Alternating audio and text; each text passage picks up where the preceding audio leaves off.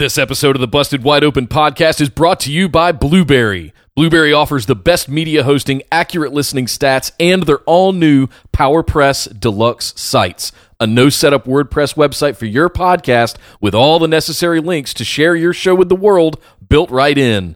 If you currently produce a podcast and are looking for a better host, or if you're looking to start a new one from scratch, head over to orbitaljigsaw.com slash BWO and sign up for the best media hosting and a PowerPress Deluxe site to get your first month absolutely free. That's orbitaljigsaw.com slash BWO or just use the promo code BWO at checkout for your first month absolutely free. And now, enjoy the show. This is the IWGP Junior Heavyweight Champion Will Ospreay, and you are listening to Busted Wide Open. Thank you.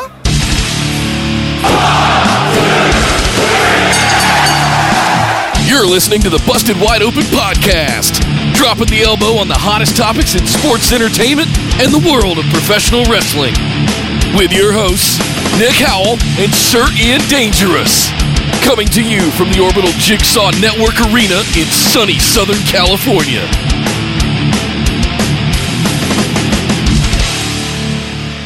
Welcome back to the Busted Wide Open podcast. If this is your first time joining the show, I'd like to welcome you to episode number 62. I'm Nick Howell. And I am Sir Ian Dangerous, and I don't know if it's the unhealthy amount of caffeine or if it's just because it's WrestleMania week, but I'm super excited today, Nick. I'm super anxious. pumped. I am, you know what? I'm anxious too. I'm really anxious because this is going to be a crazy, crazy go home show for us today. Not only are we going to be going over what happened on Raw, SmackDown, NXT 205 Live, some of the indies things that happened this week, but we've also got a ton to talk about when it comes to WrestleMania itself and TakeOver. We're going to have our picks for both WrestleMania and TakeOver on the show. And most importantly, Nick, we are in a competition. We are in a, a throwdown, if you will, with two other podcasts. Slobber right now. It's going to be a slobber knocker because, my goodness, there. I, I don't know about you, man, but I've lost sleep on my picks for WrestleMania this year uh, because we are we're gonna we're in a heated competition right now. Yeah, I haven't lost much sleep because I've known what mine were going to be the whole time. So, So, well, lucky you. yeah. yeah. no, we actually have several different things in motion here. So, as always, we're going to have our picks between you and I, where we'll just, you know, make fun of each other for being stupid and why would we ever pick those things. And that's uh, as it always has been on this show with every other pay per view we've gone over. Uh, but we've also got a competition going on with two other shows somewhat independently. So uh, I'm going to go over one. I'll let you go over the other in a second. So the guys from the Take Two podcast, Take Two Network, their pod, uh, wrestling podcast specifically, uh, have accepted our challenge last week that we threw out there and have belayed us their picks uh, to to go over. And uh, we are in a just a straight up pick'em competition with the guys on the Take Two podcast. But that's not the only one. No, we've also we're also in a competition uh, with Going in Raw, the uh, wrestling behemoth show, Yes. if you will. Uh, so they also have accepted our our our throwdown of the gauntlet. Uh, and they've already given their picks this week. They have a whole different system. We're going to be going by their system. We'll go over all of that later in the show. But in the meantime, let's get everyone ready for the rest of the show, uh, the show by letting them know they can go to our Facebook group at Busted Wide Open Discussion Group on Facebook and uh, join in us there. Talk about all the things around WrestleMania, all the things around wrestling in general. Have a good time, talk to each other, and and basically get ready for the biggest weekend of the year in professional sports. Absolutely. And be sure to come over and follow us on Twitter at BWO Podcast, as I am going to be in control of the Twitter account this weekend, and it is going to be quite lively. Oh Lord, you're going to be like Doctor Strange driving along a hillside freeway, going a little bit too fast for your own good, and it's probably going to end in some sort of insanity. But right now, before we get to all of that stuff, all the pickums, all the all the the meat of the show, if you will, we do have to run down the rest of the week, the rest of the build to WrestleMania, and that means we got to start off talking about Monday Night Raw. Well, as we have for the last few weeks, uh, we kicked things off on Monday Night Raw with one of B- Triple H and Stephanie and Kurt Angle and Ronda Rousey all coming out of the. This week it was headed up by none other than Jonathan Coachman. Jonathan Excitement Coachman, uh, who uh, held court, if you will, over a, a I don't know if we would call it a press conference or like a, a wasn't a contract setting. They made it kind of seem like they were doing a a table discussion, like a like a pre-match. It was like a boxing Me, promo like, yeah, presser. you know, you, yeah, presser. There you go. You had the two tables set up and a and a guy on a podium in between them. And on one side you had Triple H and Stephanie. The other side you had Angle and Rousey, and everyone's talking smack to each other. And Triple H and Stephanie saying how yeah we're used to this kind of thing. You know, Ronda wants to come in and and be all feisty because Kurt's just riling her up, and that's okay because Kurt's an idiot, and we're gonna you know knock Ronda some, knock some sense into her and make her uh, make her see things our way, and that's that'll be that. And Kurt and Ronda, of course, coming back with "We're gonna kill you." Yep. uh, we're just gonna we're gonna beat you up because we're plucky like that. We're Olympic medalists. You don't stand a chance. Well, that's a pretty damn good argument. I mean, here's the thing. Th- This is kind of the craziest aspect of this is them building this up to make this look like Stephanie is any kind of competition for Ronda. Yeah. Like let's let's face it, you know, we we've seen a lot of the mixed match challenge going on on Facebook uh, Watch over the last few weeks. WWE has been experimenting with intergender tag matches, which is what this is going to be uh, where they will allow women to get some physicality on the men. You know, Charlotte speared uh, Miz this week, but the women uh, can't. The men can't attack the women, right? So Triple H is not going to be punching Ronda Rousey, and Kurt, Kurt Angle's not going to be Olympic slamming Stephanie anytime soon. What happened to all of this equality and Me Too talk that's been going around? Well, why why it's still- not? It's a weird look, and It's equality until. Uh, well, yeah. It basically, yes, yes, it Okay. is. Get used to it because that's how it's going to go down. The thing is here, looking at this match uh, uh, as as it stands right now, because the end of this segment was Stephanie putting Ronda Rousey through a table. It was Triple H hitting Kurt Angle in the back of the head with a mic, and then uh, Stephanie slamming uh, Rousey through a table, which I thought was a good go home moment for this whole feud. It show it's it's putting over that Triple H and Stephanie are in fact uh, physical obstacles for Ronda Rousey and Kurt Angle. I don't think I I think everyone at this point would assume that that Triple H would get out his golden shovel and and take out uh, Angle at this point in a heartbeat. Just look at Survivor Series, Right. Uh, but the fact that Rousey and Stephanie are going to be directly involved, I mean, there's no one in their right mind. Even though they built this, even though they built this as well, this is Stephanie's world. She's been doing this all her life. The rules are different, et cetera, et cetera, et cetera. It doesn't matter. All Rousey needs to get within two feet of Stephanie when Stephanie doesn't have the surprise edge, and Stephanie's going to die. As Rousey said this week, she's going to rip her arm off. Yeah. So this was fun. I like this build. I think Rousey is still showing she's not quite ready for the big stage. She's still nervous and hesitant when she when it comes to promos. But uh, you know, she doesn't have to do a promo at WrestleMania. She's got to go out there and kick Stephanie's ass. Basically. I'm not concerned about the gimmick of this whole setup and this whole match. My main concern lies once we get past the novelty of this Mm-hmm. spectacle and how does she become a full time superstar on the main roster? That's where my concern lies. This is going to be a lot of fun to watch, however it shakes out. But uh, I want to see her get mix it up with other women in week to week, week after week in the main roster. Agreed, but the problem, the big problem with Ronda Rousey is WWE is very much of a performers milieu, if you will. Like it's not just for people who can wrestle and technical.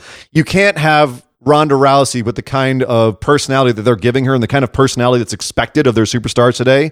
You can't have her come out like a Steve Blackman or like a Ken Shamrock and not cut promos and just beat people up that they're not going to do that. They're going to have to have her take mic time and give promos and stand opposite people and do that very kind of like stilted backstage segment that WWE does. And right now, she's not she's not good at those. No. Uh, Not at all. So, uh, she's not really going to have a whole lot of opportunity to get good at those by going to the performance center because the expectation is she will be on weekly TV going forward. So, after WrestleMania, win or lose, the big experiment with Ronda Rousey is going to be can she perform in the way that WWE superstars perform week in, week out? Well, next up, we had a couple of backstage segments, if I remember correctly, where Kurt Angle would, uh, was talking with Paul Heyman, asking him to keep things down. We don't want to rile up Roman Reigns. which then led to Paul Heyman and Brock Lesnar coming out to the ring and Paul giving another Paul Heyman esque speech for the next 10 minutes. Yeah, it was weird with with Kurt backstage talking to Paul and then talking to Roman and saying we don't we don't want to jeopardize our main event match at WrestleMania and I you know which to me is, is silly considering the last couple of weeks Brock has tried to actually end Roman Reigns' life Yes. Twice. Well, you know, Kurt's not mad about that, but Nobody you know, getting involved in stopping that. no, no one stopped uh, Brock when he tipped over a handcuffed Roman Reigns in a in a cart. I guess by that point he wasn't handcuffed anymore, but he was still strapped to a cart. Yeah. and he was beating him while he was handcuffed. And then the next week he he plowed out on some stairs and all, beat him down again, crushed him again. But this week, no, Roman, don't go after Brock because we don't want to jeopardize our main event look, I, I could I could kvetch more about this, but the bottom line was the segment we got at the end of the show, where as you said, Paul Paul Heyman comes out, does another Paul Heyman promo, uh, you know, talking up the match, and Kurt has put a bunch of uh, basically the entire tag division because they're useless on Raw as they've proven to us. They put the entire tag division on the ramp to block Roman if he comes out from getting in the ring. So after Paul runs his mouth, calls Roman a bitch, etc., etc., et cetera, et cetera, Brock owns you, etc., Roman does come out finally because, you know, of course he does. You have to. He- yeah.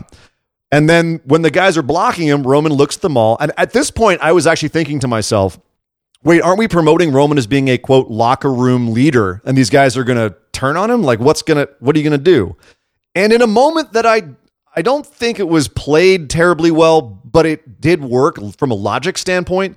Was Roman looks at all the guys and go, "What are you doing, boys? Are you going to block me, a full timer, from getting to that part time bastard?" And they all kind of looked at each other and whispered, and then they parted and let Roman walk on down the ramp and go tussle it out with Brock. That was a nice moment, and Yeah. it did it did get back to the what I consider the first week of this feud, where Roman was angry at Brock being a, a part timer, not caring about the fans, not caring about WWE, and it more established that Roman is respected backstage.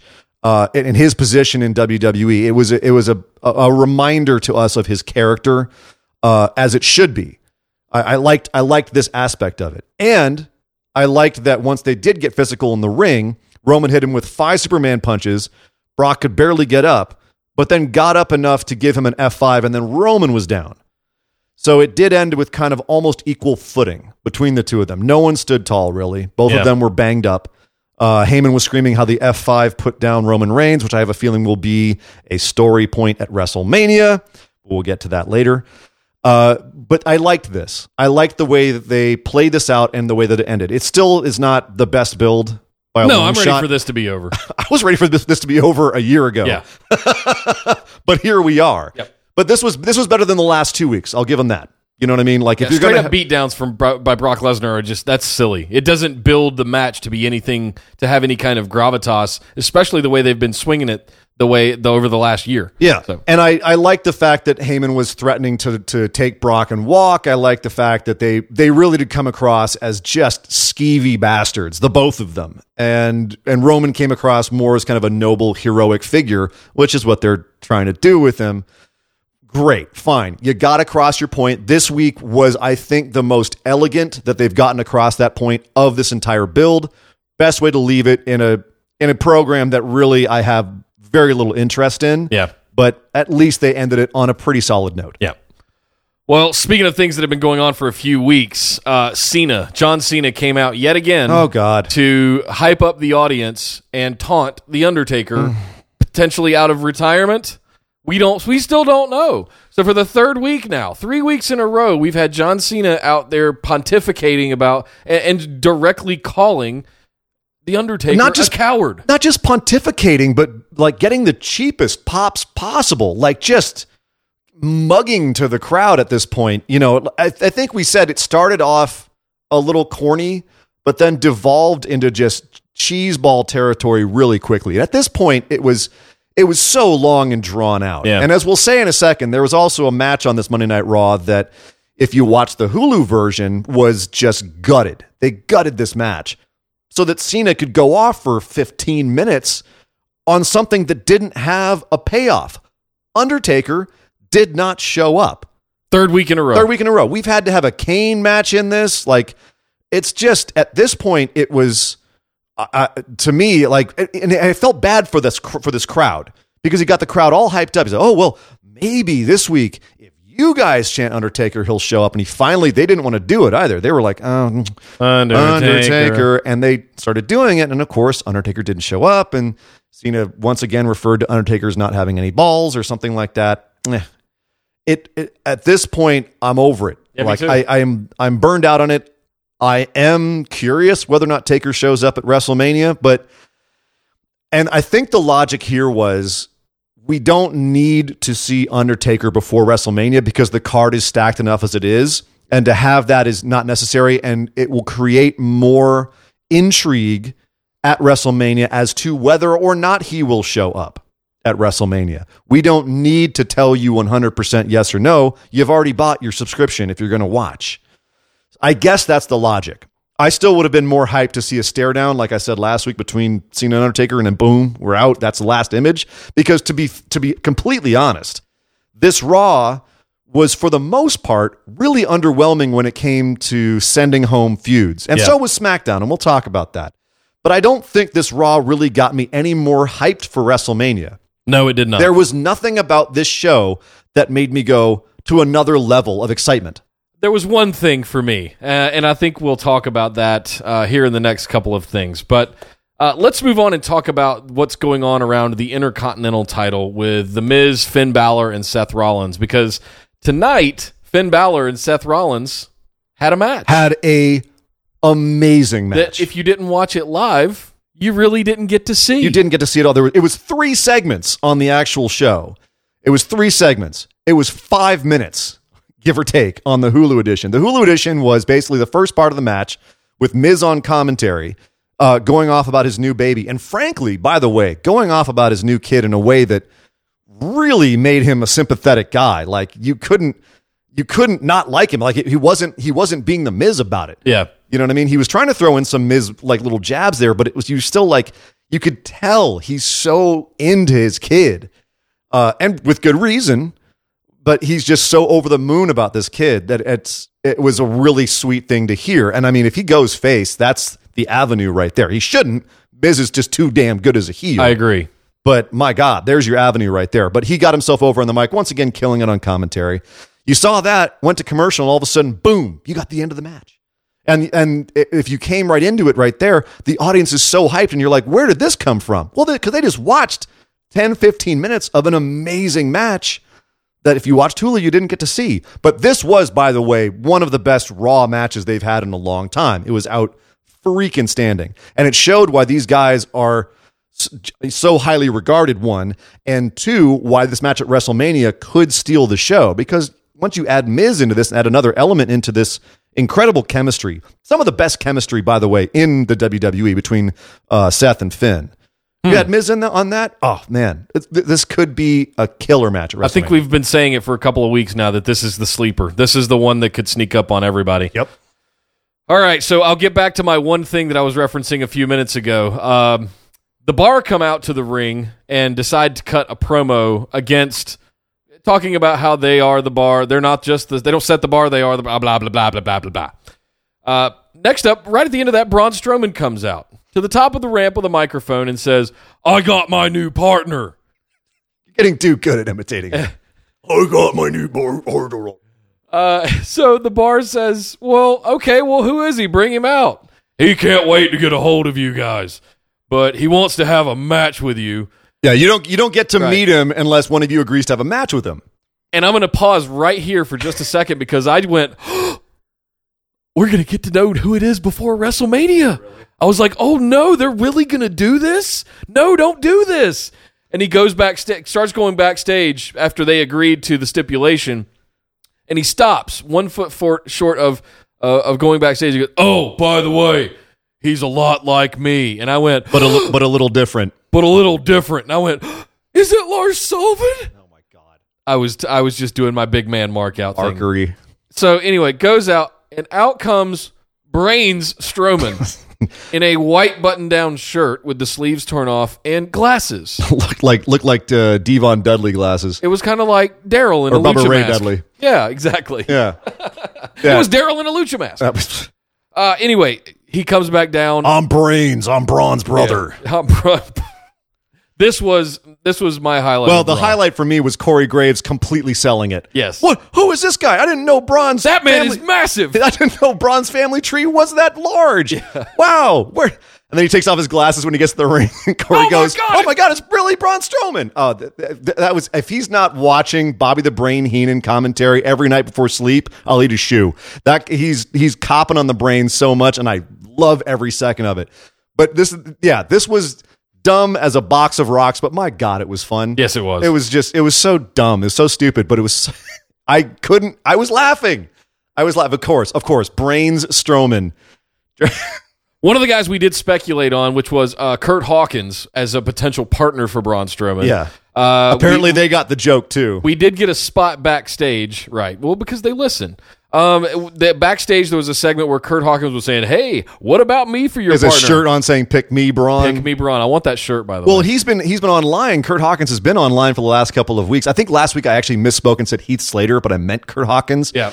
Uh, but you know, Kurt has been online saying, "I want to be Braun's partner. Like, pick me, pick me."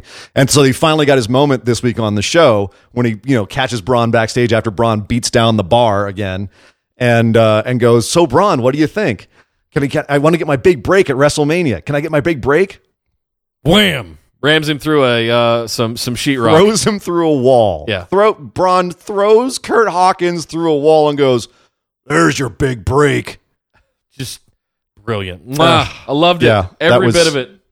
I, I don't know why they can't figure out what to do with Braun Strowman. I know we've talked about Samoa Joe having a program with Roman post WrestleMania. I, I cannot imagine Monday Night Raw without Braun Strowman being in that that title picture. I guess between WrestleMania and like SummerSlam, there's Yeah. got to be somewhere where he gets in there. He is might be the most over person in WWE right See, now. See, here's the thing, though, is that the problem with Braun Strowman is once you put the title on him, who takes it off of him? I think that's half How does he lose it? It becomes a David and Goliath story, I and you get to bring up a, an underdog. But then you have another Brock situation. You know what I mean? So it's it's a bit of, it's a tricky thing, and it's one of the reasons why you've got Braun in the freaking tag picture at WrestleMania. They didn't know where else to put him.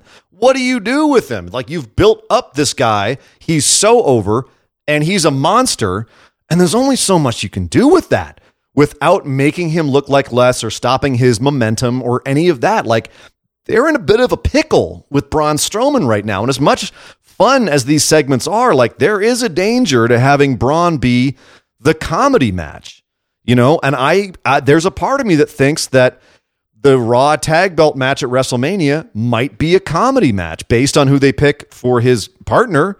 It could very easily be a comedy match. Yep. You know, if his so there is a big danger there. And and you don't want to, you know, make him too much of a joke or a running gag.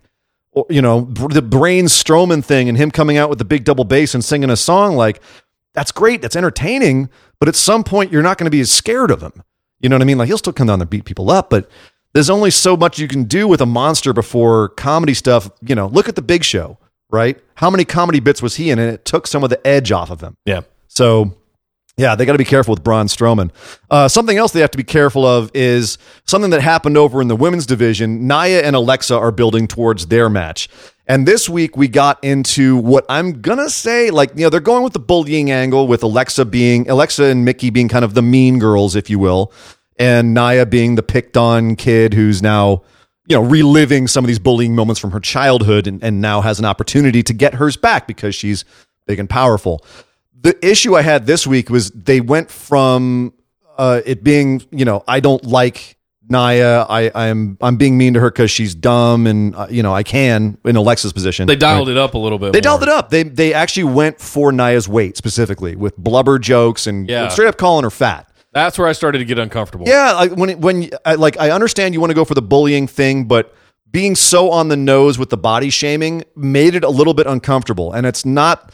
I think the kind of heat that they really want to go for. Like you know, there's there's I'm all for trying to portray bullying somewhat accurately, but again, like with Mickie James and the the you know when they she had the with the promo with her and, and Alexa, where it's very much a similar thing, and it was old jokes. It was how old Mickie is at her late thirties. Give me a break.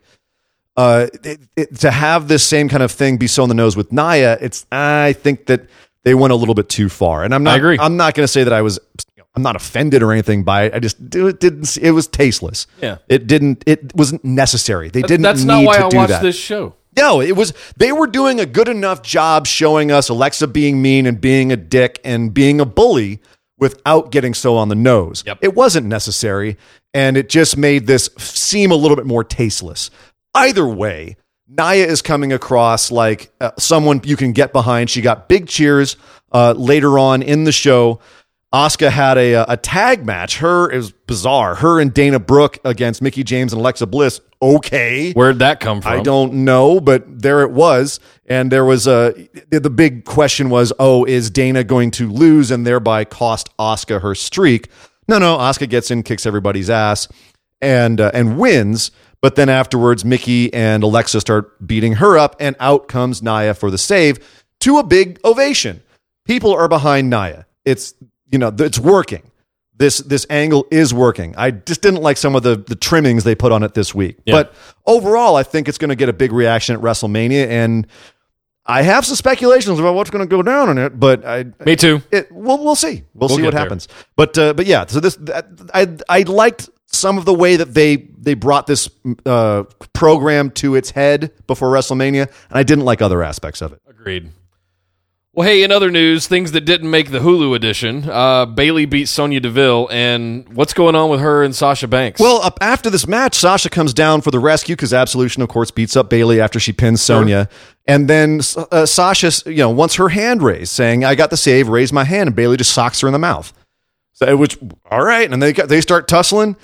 Obviously, they're still going with their feud. We're not going to see a match at WrestleMania. It was officially announced they're all in the in the women's battle royale. But I have a feeling that this is going to be something that culminates at the battle royale. This Yeah. is going to be the main story of the battle royale. Is Sasha these Bayley. two? Sasha Bayley. That's my guess. We'll talk about that more during the pickums. But uh, the fact that they've built this up somewhat beforehand, I have a feeling this is going to kick off at WrestleMania. Which, frankly, if they don't have enough room for an actual match between the two of them, which they don't at this point, Yeah. this match, this is going to be a seven-hour show uh, that's fine as long as they give some time to it and then it really kicks off after WrestleMania. They've been doing a good, nice long build to it, some great character work, but uh, but as you said, it's it's still kind of low on the card still, but it's it's poised to take off. Well, in other news, Goldust had a match with Woken Matt Hardy and and lost. And well, now apparently Goldust is also going to be in the Andre the Giant battle battle Memorial Battle Royal. Yes, the armbar. armbar, Yeah. armbar, reverse arm bar. Uh, Sorry, Chris Jericho moment. Now, no, here's the thing: is that I like the basic idea of Gold Dust and Matt Hardy cutting promos and doing videos opposite each other. Like that's fun. On one hand, it would be more fun if it wasn't if it wasn't becoming a running thing to have the weird characters interacting with Matt Hardy. Oh, Matt Hardy's a weird character. Let's get the other weird characters to play with him. He's better when he's working with someone who's normal, right? I mean, that would it that makes would, it stand out, differentiate it. But otherwise, just Yeah. bring back Al Snow in the head. You know, Right. I mean, it's it's at this point, it's it shows that they do not completely comprehend the Woken character. They don't know what to do with it. They just figure, I will throw someone else weird at him because he's weird. So let's put all the weirdness in one corner. I mean, we'll have to see what happens after WrestleMania, but that this was a little bit disappointing. Hopefully, this is just they're just filling time here, and we'll see something else happen after WrestleMania, whether it's the repackaging of Bray or whatever it is. But uh, yeah, or if we see Bray even come out during the armbar, like a new Bray, or if they're going to wait on that for a little while, I think they should wait personally. me too. But uh, and I don't think we'll see him. but at the same time, like, how bad would you feel for Bray if he missed his WrestleMania paycheck? I don't know. We'll see. I wonder how much he got paid for that uh, ultimate deletion thing. I, I don't think he got paid as much. I mean, Well, that's not going to be a WrestleMania paycheck. he's he's got he's got some uh, some divorce bills to pay for right now, so he needs he needs that he needs all the money he can get. At least JoJo's still working. Hello. Hey, okay, moving All right, moving on. on. Uh, last but certainly not least, Elias uh, absolutely destroys Heath Slater, but we have no idea if either of them have any plans for WrestleMania. Well, I Slater is in the armbar. And so is Rhyno. And I think Elias might be one of those surprise Well, sneak ins. I I, have a, I I think I know what Elias is going to be doing at WrestleMania. Okay. I, I don't think he's going to be in the armbar. I think they're going to have a special spot just for Elias based on what they've been doing with Elias recently. I think there's a real good spot for Elias uh, it, at WrestleMania, but we'll get into that again when we get to our WrestleMania picks. Well, we can't get to those just yet because we've still got to talk about what went happened on the Go Home show for SmackDown Live. So over on SmackDown Live, we had the go home show of all of the shows for WrestleMania. The more the more home than Raw edition of SmackDown Live this week. And as you would imagine, it was basically another commercial for WrestleMania. Nothing really got any more advanced. It was just kind of, hey, remember all these matches? They're all happening at WrestleMania. Great. Well, one of the matches we were reminded that's happening, and one of the things that they started off with kind of putting the cap on Yeah. was Daniel Bryan and Shane McMahon are now officially on the same page. They hugged it out, they put their differences aside, and they said, We are ready to take on Kevin Owens and Sami Zayn. And sure enough, later in the show, Kevin Owens and Sami even came out very guerrilla style out of the audience, jumped up on the announce table, and cut some scathing, brilliant promos on the top of the, the announcer's desk, saying how they were going to take apart Shane and Daniel, how they've been done wrong, calling out family, calling out Daniel's new kid. Woof. Uh, good stuff. Birdie! Uh, but then it ended with them running away through the crowd and uh, Shane and Daniel coming out to mock them from the other side of the arena. So this ended basically in a stare down and a, and a, and a talk off between all these guys. After the months and months and months of story, uh, to be honest with you, kind of a bit of a limp ending. oh, I loved this. To, to how, but to, given how much weight this storyline has had over the last, I mean, most of the year, Yeah. like months and months and months, wouldn't you think they would have? This could have been built better and paid off better. I think there was so much distraction going around all of the the build for all of these matches that we've had over the last few months. You know, throwing Corbin and Ziggler into the mix and AJ involving AJ Styles and all that stuff we've hated for the last few months. I think this was the nice way to culminate because this is really what the feud has been about the entire time. Has it? I think so. Yeah. It hasn't been about Sami. I mean, it hasn't been about AJ Styles. It hasn't been about Corbin and Ziggler. It's been about the, this foursome getting at each other. And I'm glad they didn't bring any of the other ones out. I'm glad it was just settling on the four of these guys and what's going to happen. And I liked the na na na na mocking at the end. Yeah, hey, as hey, if they were going goodbye. to be gone uh, after WrestleMania. So I I dug this. I limp is a strong word, but at the same time, it's. I, it, it didn't deliver anything other than that promo segment we got on the announce table, but I liked how this ended in the crowd, getting the crowd involved. Hey, get your phones out. This is going to be a historic moment. Take the last picture of Kevin and Sami on SmackDown. Bingo. Yeah. th- th- hey, again, I thought that the promos here were great. So Sami Zayn in particular delivered possibly his best heel promo of all time. He killed it. Killed it as a heel on this show. My point is, is that after the extended amount of time, this like all the different back and forth. Daniel was whose side is Daniel Bryan on? He's kind of in between all of this.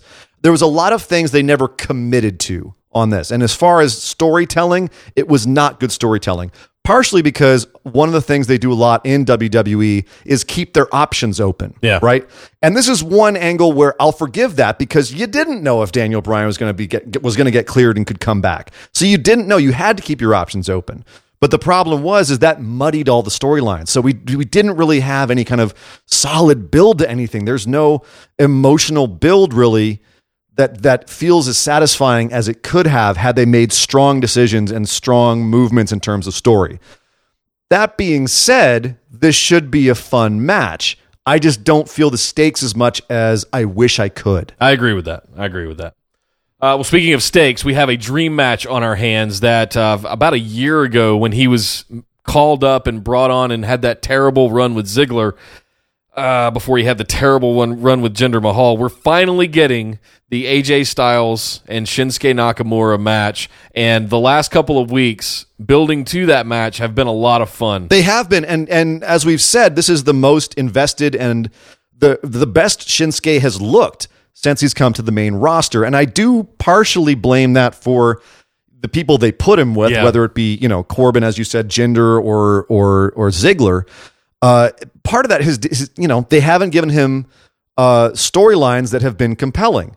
They've just kind of thrown him at guys and then expected something to shine through. And that's not really fair to anybody. Like, obviously, the best performers will make gold out of anything, like AJ. But in Shinsuke's case, I think they put him at a disadvantage.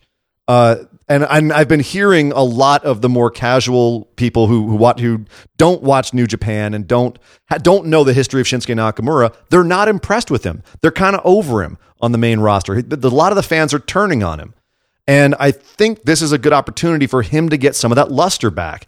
Is to be in a program with AJ, and some of the things we're seeing him do now are way more interesting and and way more engaging. Couldn't you say that about anybody that you slot in with AJ Styles though? Is this Uh, more of AJ or is this more Shinsuke? I think this is Shinsuke's problem, and I, I think that it's good that. But here's the thing: Shinsuke is doing work when AJ's not even around.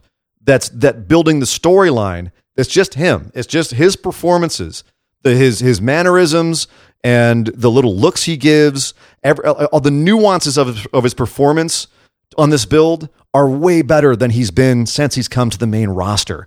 You know what I mean? It, Yeah. He looks like he's more clear on what he's trying to get across.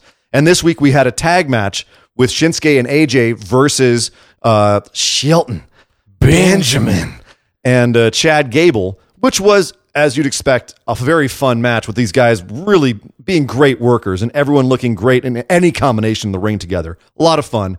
Of course, AJ and Shinsuke pick up the win, Of but there's a lot of them looking at each other in tension, and you know AJ gets his his uh, his phenomenal forearm off, like standing right next to Nakamura, staring him down before jumping on the ropes and and taking flight. Some really good character work here. The problem is is that there's nothing really beyond they're playing mind games with each other to this feud. You have to be invested in both of these guys to care about this match. And again, my problem is because of the way that Nakamura has been dealt with on the main roster, they've kind of taken the luster off of him. They're going to have to go into WrestleMania and burn Barnes down to get a lot of these people back. Yeah. And they, you know, there's no room for error as far as they're concerned at WrestleMania. They have to have the match of the show. Otherwise, Nakamura is in a lot of trouble. Well, you know who's in a lot of trouble as well? Charlotte Flair. You think? Yeah, I think so. Because she's got a match coming up at WrestleMania with Asuka. But before we get to that, she had to kind of finish off this. Natty has felt like she's deserved a match. She was cut in line, all that stuff. And she felt she needed her her comeuppance again from a rematch, I guess, if you will. She needed her second opportunity. She deserved it, whatever the language was. So she had a match tonight with Charlotte Flair. a long one. And frankly, I, I think that Natty is vastly underrated in terms of a technical wrestler. Every time she gets together with Charlotte, they have a great match. And this was no different. This was a very snug, very technical, fun to watch match. And I am a little bummed that it uh, it didn't have a finish. It was actually broken up at the end by Carmella, who came and faked a cash in again which also worried me because anytime that they kind of overplay their like, hey, remember, remember, Carmella's got the briefcase. Carmella. Anytime they do that, we're heading for some sort of swerve. But we weren't done there because then all of a sudden, Asuka's music drops and Asuka shows up to taunt Charlotte on SmackDown Live. Yeah, Charlotte gets rid of Natty, gets rid of uh, Carmella standing in the ring, and then Asuka comes out to have the classic stare down between the two of them. Uh, yeah, I at this point, I think the only thing to take away from this is Natty will be in the women's battle royale. Okay, Charlotte's going to be facing Asuka, and Carmella's running around thinking she's going to cash in. That's what they're telling us. Yep. And at this point, I am I'm so ready for Charlotte and Asuka. So ready for it. I am wondering what they're going to do with Carmella because they haven't done anything with her in so long. They were re- obviously really high on her at first. Well, I mean, they gave her the briefcase and they gave her a lot of matches when she first came up. What has she done lately?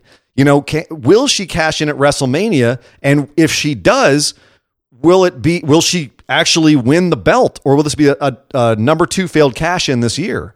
Getting rid of Ellsworth, in my opinion, was the biggest mistake on for her that they've made all year. She was on such a roll with him as the sidekick and pet, whatever you want to call it. Uh, but it was, I think, the minute he left, people lost interest. she had nothing to do after Yep. that. You know what I mean? You know, whatever, whatever it was like a backstage segment it was a little bit between her and Ellsworth, and they found a lot of fun, interesting things to do. Whether it was the dog leash or Ellsworth dressing like her, it was a lot of fun. But right now, she feels a little bit adrift, and I am worried because if she inserts herself at WrestleMania into either of the women's matches, because keep in mind she could conceivably go into the Raw women's match too, and and and cash in over there yeah. if she inserts herself into either one of these matches, uh, I think it could really actually screw up these matches, both which matches I want to see be clean matches.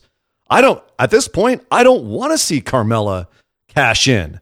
So I, I'm, and the fact that they're showing so much that she's going to makes me worried that they're trying to say, tell us she's going to cash in, she's going to cash in, she's going to cash in on SmackDown, and then pop, she pops up over on Raw or something like that. So, or uh, or they're just going to swerve the shit out of us, and it's you know whatever. Ah, I don't know what to expect out of this match at WrestleMania. Um, I, I'm I'm looking forward to it. I think both the Raw Women's Championship match and the SmackDown Live Women's Championship match are going to be a maelstrom of turmoil. They're I don't think they're going to finish properly, cleanly, without interference of some. Whether or not Carmella cashes in on one or the other, I don't really know. But I don't think either of those matches are going to be clean. clean. Really? Yes. Oh man. Well, when we get to our picks, we'll have to define that a little bit more clearly, sir. And speaking of define clearly, over in the U.S. title division, we've got uh, we had a match between Rusev and Jinder Mahal this year, this week.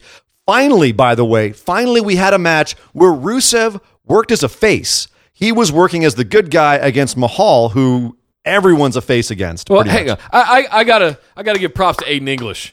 That dude nailed it. Oh, he- coming out, he uh, following Samir Singh. Samir Singh, who also nailed it, by the way. No, They he, both did. of he was out of tune. You're was- a musician. He didn't nail it. He Nick, was off beat. Nick, he was off pitch. Do I need to explain what a heel is to you? Of course he was off pitch. Of course he sounded terrible. If he had sounded perfect, he wouldn't have been a heel. You'd have been like, well, he sounded pretty good. It's almost like I've never watched wrestling It's before. almost like that, sir. it's all real to you, isn't it? oh, it's real stuff. Okay, so Samir Singh comes out and sings an entrance to Jinder, which, as I said, was brilliant heel stuff.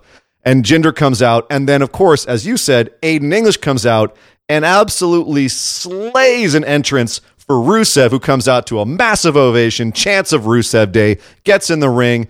Total face against Jinder Mahal. They had a decent match with Bobby Roode on commentary.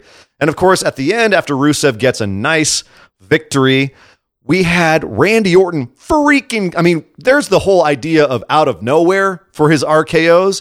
This was out of nowhere. This was like you came through a portal. Uh, it like I don't even know how you got to the the audience. Like didn't even know. Were you under the ring and you somehow popped in there? Because all I saw, and props to Kevin Dunn and the camera team for really nailing this. Oh God. And nobody selling it, but.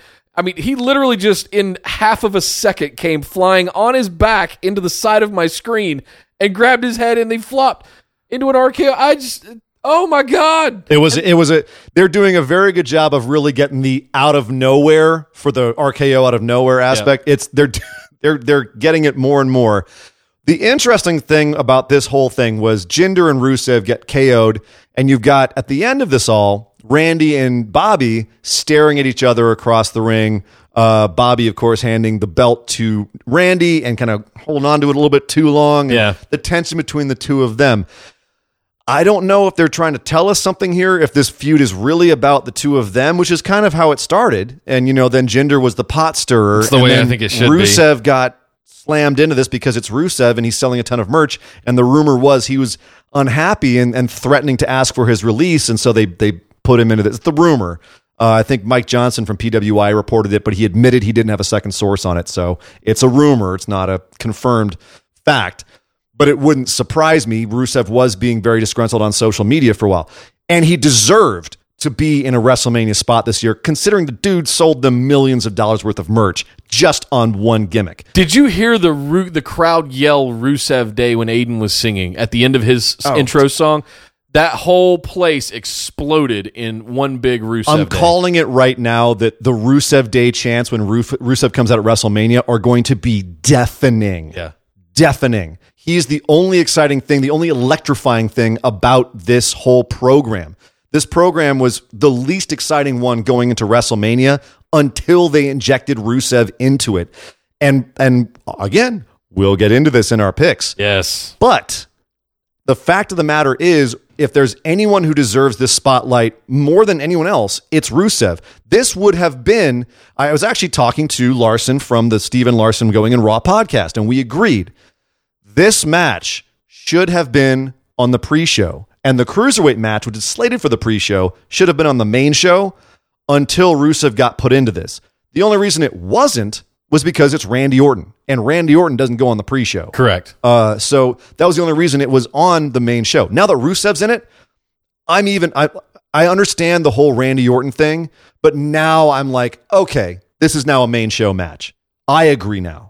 It's a main show match. And Aiden English gets to sing in at WrestleMania in front of 100,000 people. That's going to be incredible. Yes, your hmm. boy Aiden English gets to sing, and there will be it will be Aiden, Aiden, I love him. Anyway, it's going to be. It's now. I'm excited for this match at WrestleMania. Is the bottom line? I'm just worried it's going to come down to being rude and and Randy again, which is one of the lesser aspects of it to me. Yeah.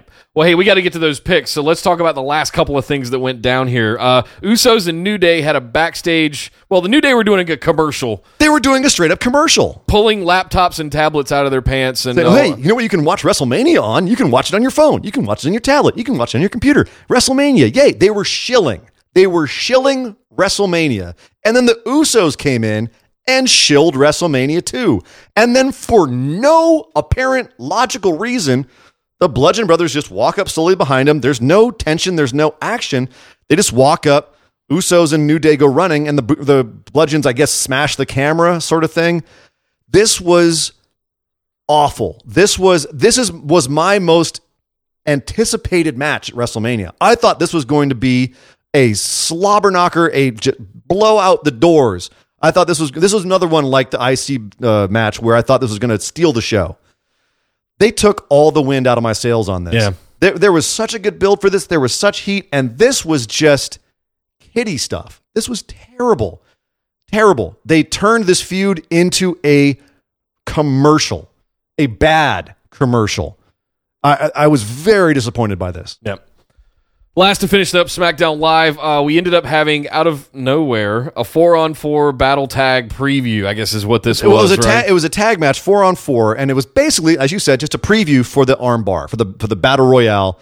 It was a bunch of the like, guys. hey, who- look, we can throw them over the top rope. Yeah, a bunch of people going over the top rope. You had Fandango. Oh, sorry, Fandango. Yes, Nick, you happy you. now? And Thank Tyler you. Breeze uh, and and Tye Dillinger and Zack Ryder on one team. You had Baron Corbin, Mojo Rawley, Dolph Ziggler, and Primo. Primo, where Colón? Yeah, Primo. Colón. Where'd he come from? That's I don't know, out of nowhere. But you know, this is SmackDown, the land of opportunity, and and even people like Primo will have the opportunity to get thrown over the top rope at WrestleMania on the pre-show. Congratulations! This was just a this was just a commercial for the armbar. Nothing really to see here. They had Baron Corbin win the whole thing, so we could go out and say, "I'm going to get it for the second time in a row." Which means he's not going to get it. Correct. yes, the idea of of reverse momentum, the reverse swerve. No, so yeah, so Ar- Corbin goes out, and poses with it. Whoop de doo! Another commercial for the for the for WrestleMania on the Go Home Show, where they should be making us excited for things, and all this was was a reminder that it existed. I'm not any more excited. I'm not sitting here going, "Ooh, Corbin might win it for two times." I'm like, okay, these guys are all in the match. Great let's just let's just go. Let's just get WrestleMania right now. There's nothing more to say. A lot of these feuds, we've said this on our show. A lot of these feuds were ready to go three or four weeks ago, and they haven't done anything more there in, in the last three or four weeks. They haven't done to build anything to build. I'm sorry. I am so pissed off by this that I'm losing my words. They have not done an effective job of taking a lot of these feuds and building them to a white hot boil so that we are excited for them for WrestleMania. And a lot of the go home aspects of their shows this week were weak commercials. They were not scintillating moments where we say, My God, I can't wait to see that match.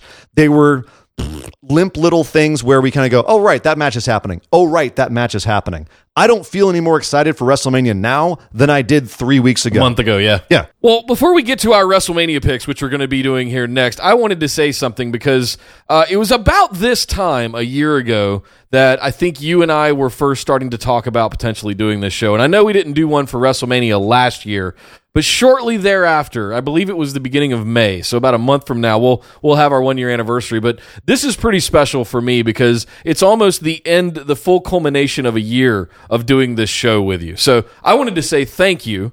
I'm looking Aw. forward to WrestleMania on Sunday. I can't wait to 13 matches and seven hours of pro wrestling entertainment. My God. Um, but and then we're gonna have a blast doing the recap show next week where we get to see the outcomes of all of this. So I just wanted to say thank you for doing this show with me. It's been an amazing year, and I can't wait to see what we do for the next year. Well, thank you very much, Nick. It has been a pleasure to to do this show with you as well, and I'm looking forward to all the adventures we get into in the coming years, as it may be. Yes. Uh, but that being said, we do have WrestleMania this weekend. We have the biggest day of the wrestling year and our first WrestleMania as a podcast. Yes. And we are doing it right by having a competition with two other wrestling podcasts. And we're going to have to run down our pickums so that we can throw our hats in the ring here. So let's get to it, Nick, and talk about the WrestleMania pick'ems. Well, it's time, folks. It is time. But before we get to our actual picks, we want to kind of go over in a little bit more detail what we kind of glanced at at the beginning of the show with the competition between Going in Raw and the other competition with the Take Two podcast, not to mention our own personal contest between our two picks. Yeah, how is it basically how this is going to work? Yeah. You know, we had an online poll on our Facebook page as far as what the the kind of the punishment was for the losers and what the prize was for the winners. Uh, we had a poll up uh, that's that basically we had a bunch of options and people could add their own options. And the one that got the most uh, votes was that uh, the podcast, basically the winning podcast, uh, gets to be on the other pod. Actually, I think what we had up there was the loser goes on the winner's show. And unfortunately, we realized that doesn't really make a whole lot of sense in terms of uh, you know the the benefit for the show that that is getting the win. Yeah. So we're that's the one that won was that there's going to be an appearance on the other show. That concept won. It's just we're gonna we're gonna kind of tweak what exactly that means to make it more beneficial to the winning show, and Sure. that is basically that the winning show gets to have a plug on the losing show. They get to run down the losing show and say how great their podcast is. That's more of a, a prize for the winning show for winning is to get a, a plug on someone else's show, airtime on someone else's show. Rather than focusing on the losers. Correct. So uh, yeah, so I think so that's basically what we're playing for here. We're playing for airtime on someone else's show and vice versa. Uh, it could be that we could lose to both these other podcasts. I mean, that won't happen, but it could Of be. course. Let's say theoretically we lose to the other two podcasts. Well, then we're going to have probably, let's say for the sake of argument, like about a two minute bit from the other shows on our show. So we could have uh, like as much as four minutes of other shows running us down on our own show. So yeah, this is a big, a bit of a bit of a deal we got ourselves into here, Nick. I gotta say, Yeah, let's go over each of them. So, take two guys. Uh, we are just doing straight up pick'ems with you guys uh, as far as who gets the most points. And if we end up in a tie, that can be something that we can go back on and figure out what breaks that tie. sure, absolutely. Whether it's we, you know, we'll figure something else Yeah. out with the tie. I don't. I think it's a long shot that we're going to have a tie with with a WrestleMania this crazy. Yeah. uh, this all over the place. Who knows? Uh, And, as- to, and to be perfectly clear, this is whichever of us gets the most points will be our winning card that we Correct. put forward, right? Our winner It's between not the a- two of us. It's Our- not a combination of our points or anything. no, because we, you and I are not going to agree. No, we are not. It's whoever, whichever one of us gets more right, that is the winner. The winner of our show goes on to face the other shows. Yeah. Either their winner or their, uh, you know, if they have a combined pick, then that, then that number. Uh, as far as going in raw, they have their own system over on going in raw, which is what they call confidence points, and that's where they are uh, they are given a number from one to however many matches are on the show. In this case, at WrestleMania, it's 13 matches. So there is a number between 1 and 13, and each match gets assigned one of those numbers, one being obviously the least points, 13 being the most points. And it's based on how confident you are in your pick. So, for instance, you could only use the number three one time, but you only get three points once. But that means you've got you have to basically pick which ones you're more confident in. And I can tell you right now, from having to do this myself, there's about six or seven matches that have way more points than I'd like to allot them because I am not sure. There's a lot of coin flips. There's a lot of possibilities for swerves. There's a lot of bil- uh, possibilities for people going different directions. Uh, after WrestleMania, there could be a shakeup after WrestleMania. And based on that, there's so much information we don't have. And WWE, to their credit, is doing a really good job of keeping a lot of stuff close to the vest. We don't know if there's going to be people coming back, surprise appearances. We don't know what they have in store in terms of upcoming feuds and plot lines and wrestlers going to different brands. This WrestleMania, in my memory, is one of the least predictable WrestleManias I can think of in terms of overall matches. This is going to be a knockdown, drag out fight between us and these two podcasts. And Nick, I don't know about you, but personally, I feel a little bit like Seth Rollins right now. I feel a little underappreciated, but I feel like we've got some talent. I feel like Take Two is kind of like The Miz. They like to run their mouth, they like to make a big deal out of how good they are, but at the end of the day, we'll see exactly how good they are. And frankly, going in Raw, I can't think of a better comparison for them than Brock Lesnar, a big powerhouse who's been dominating for a long time. And you know what? We're just the person to come along and cut them down to size. That's what I think. Wait, did did you just compare us to Roman Reigns? No, I compared us to Seth Rollins. Oh, but yeah, but we're, We're Roman Reigns that are going to sneak it a victory. Oh, okay. oh boy. All right. Well, hey, without further ado, let's get right into it. All right, so we're going to start off at the what we know is going to happen, which is going to be the pre-show. We'll start with the pre-show. We know that the two battle royales and the cruiserweight match are going to be on the pre-show. So let's start right off the bat. All false confidence aside, let's start with the men's Royal Rumble, the arm bar. Let's start with the arm bar. Who do you have, Nick? This is this is a crazy one because we're going to have what 20, 30 guys in this? Uh, at least, if not more. And we're going to have people from NXT. We're going to have potential legends that are going to make appearances, all kinds of stuff going on. But one of the guys that I have been wanting to pick for this that has been somewhat absent lately, but I think is going to sneak up and take it is Elias. Ooh. I think Elias is going to sneak in as an entrant into this, even though he's not currently on the list for the armbar. And frankly, this is why in my um, confidence points, I have this fairly low down on the scale because I'm taking a flyer, and I think Elias is going to sneak in and win the armbar. All right. Interesting choice. And what number have you assigned to this match? As far as your confidence points are for our going in raw competition, what uh, what's are your confident points for this match? Two. Two. Yes. All right. Well, I I I've got to say I went a bit of a different direction on this. And I'm kind of this is my shoot the moon match. This is the one where I am I'm spending a lot of points early on a total out of left field pick. Okay. This is this is me shooting the moon big time off the bat. So let's let's define what are your confidence points that you're assigning to this before you name who you think is going to win it. I'm I'm going crazy and I'm going to assign a whopping 6 points. Whoa. 6 points to this match off the top.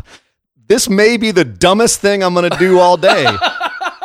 but we're just getting started, so who knows? I'm just I'm wringing my hands already, guys.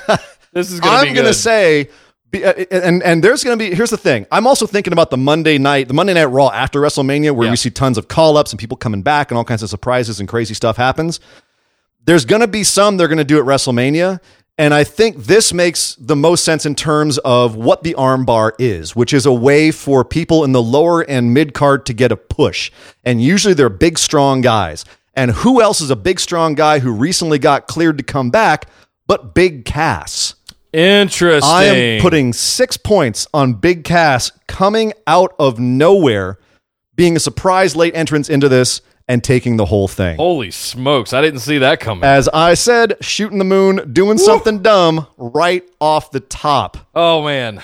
Well, let's move over and talk about the women's battle royale. Um, I'm going to let you go first this time. Yeah, Who this have is- you got? Whew, this is one that I, I'm not shooting the moon twice, man. I'm only giving two confidence points on this one uh, because I, I think this seems to be the way that they're leading, but Oh man, there's a lot of women. Who knows? They could have an NXT call up win this. There's a lot of people who get who could get this, but I think the concentration on the Sasha Bayley angle is going to pay off in the women's battle royale. I think it's going to come down to Sasha and Bayley at the end, and Sasha's going to complete the betrayal by tossing Bayley at the end of this match, and that's going to be the fuel for their feud going forward. Is Sasha winning this and having that over Bayley's head? Gotcha. I think Sasha is taking the women's battle royale. And how many confidence points did you assign to Sasha winning this As I said, two. two. Two, not very confident, but uh, what about you, sir? Who are you having? Oh, well, I'm going to say, first of all, that I'm taking a flyer again on this one because these are my least confident matches was the Battle Royales.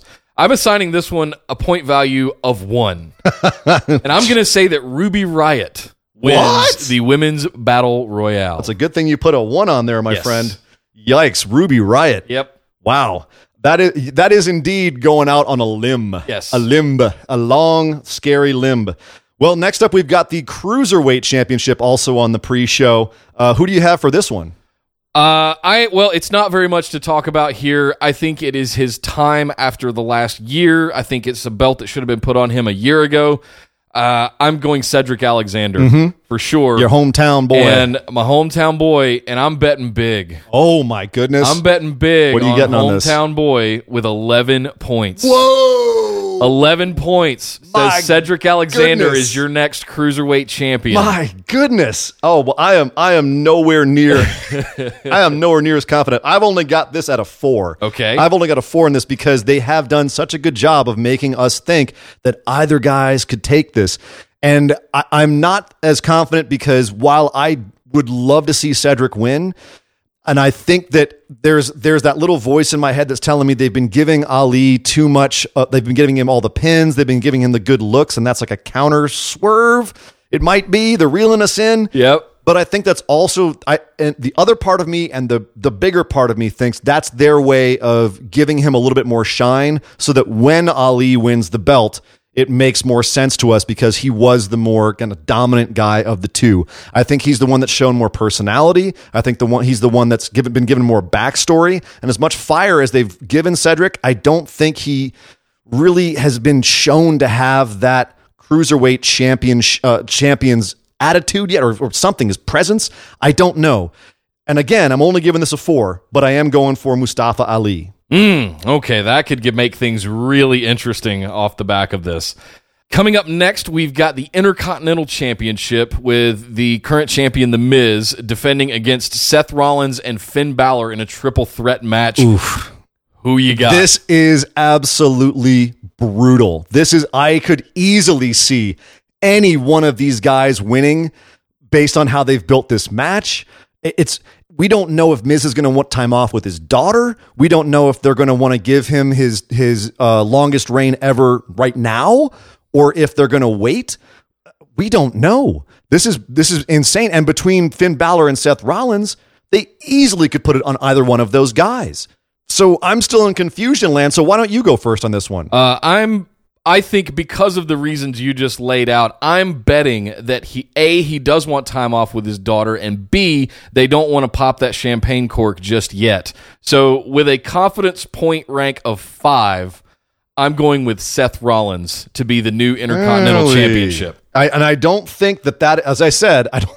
I can see an argument for It's that. It's one of those middle ranking Oh. points of confidence that I it, you could easily swap in Finn Balor But for me. see, that's that. the problem is I am not confident in this. I only assigned this a three. Wow. But I'm giving it. I also think Miz is going to want time off. If he doesn't, he's a bad dad. Yeah. I'm going to say that right now. And also, I think he should get his record while tying Jericho's record of nine reigns for the for the IC belt. Agreed. I think he loses it here, comes back later, and gets both accolades at the same time. That's what I'm hoping they do. Uh, and I'm actually going to go for Finn Balor to pick it up here. Really? But only with a confidence point of three oh, that's interesting, man. I, I this is gonna thi- right already. We're off the bat here, and and granted, we are in looking down my picks. We are in the the part of the show that is the most unpredictable. Yeah. It gets to me more predictable as we go down this list. that's a great way to put it. you know, but, but we're already like usually we agree on at least half of a pay per view. Like looking back at our pay per views over the last year and our picks, we usually agree on at least half of the show. And this one so far, we are all over the place. See, I think we're just getting started. Oh, we are because we have to go and talk about the U.S. Championship right Yes. now. Uh, Jinder Mahal, Rusev, Bobby Roode, and Randy Orton. Which one of these four guys do you have? Uh, this one gets interesting because again, I'm gambling. I'm gambling on the WWE universe, and I with a a point assignment of nine points, Holy smokes! nine confidence points. My God, Rusev. really? I am picking Rusev to win the United States Championship with nine points. Oh my goodness. Well, th- you are far more confident about this than I am, sir, because I this is another one kind of like the Intercontinental match where I could see any one of these guys picking it up and I could give you a list of reasons why they would. Yeah. I can give you a list of reasons why Orton would retain. I can give you a list of reasons why Roode would take it, why Jinder would take it, why Rusev frankly should take it.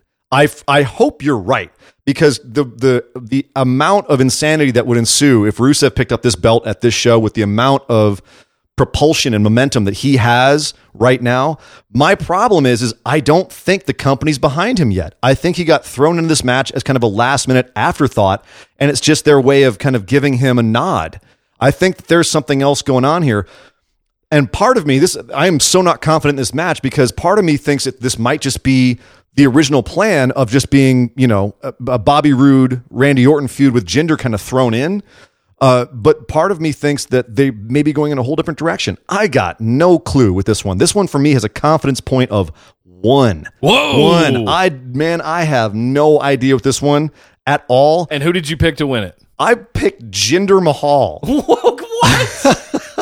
I picked Jinder Mahal on this one, and solely, solely because I think that the Jinder experiment is not entirely over yet. They want to get him getting booed out of the place with the with the U.S. title held high. Because imagine how much instant, like extra heat. He's already got heat, but nuclear heat.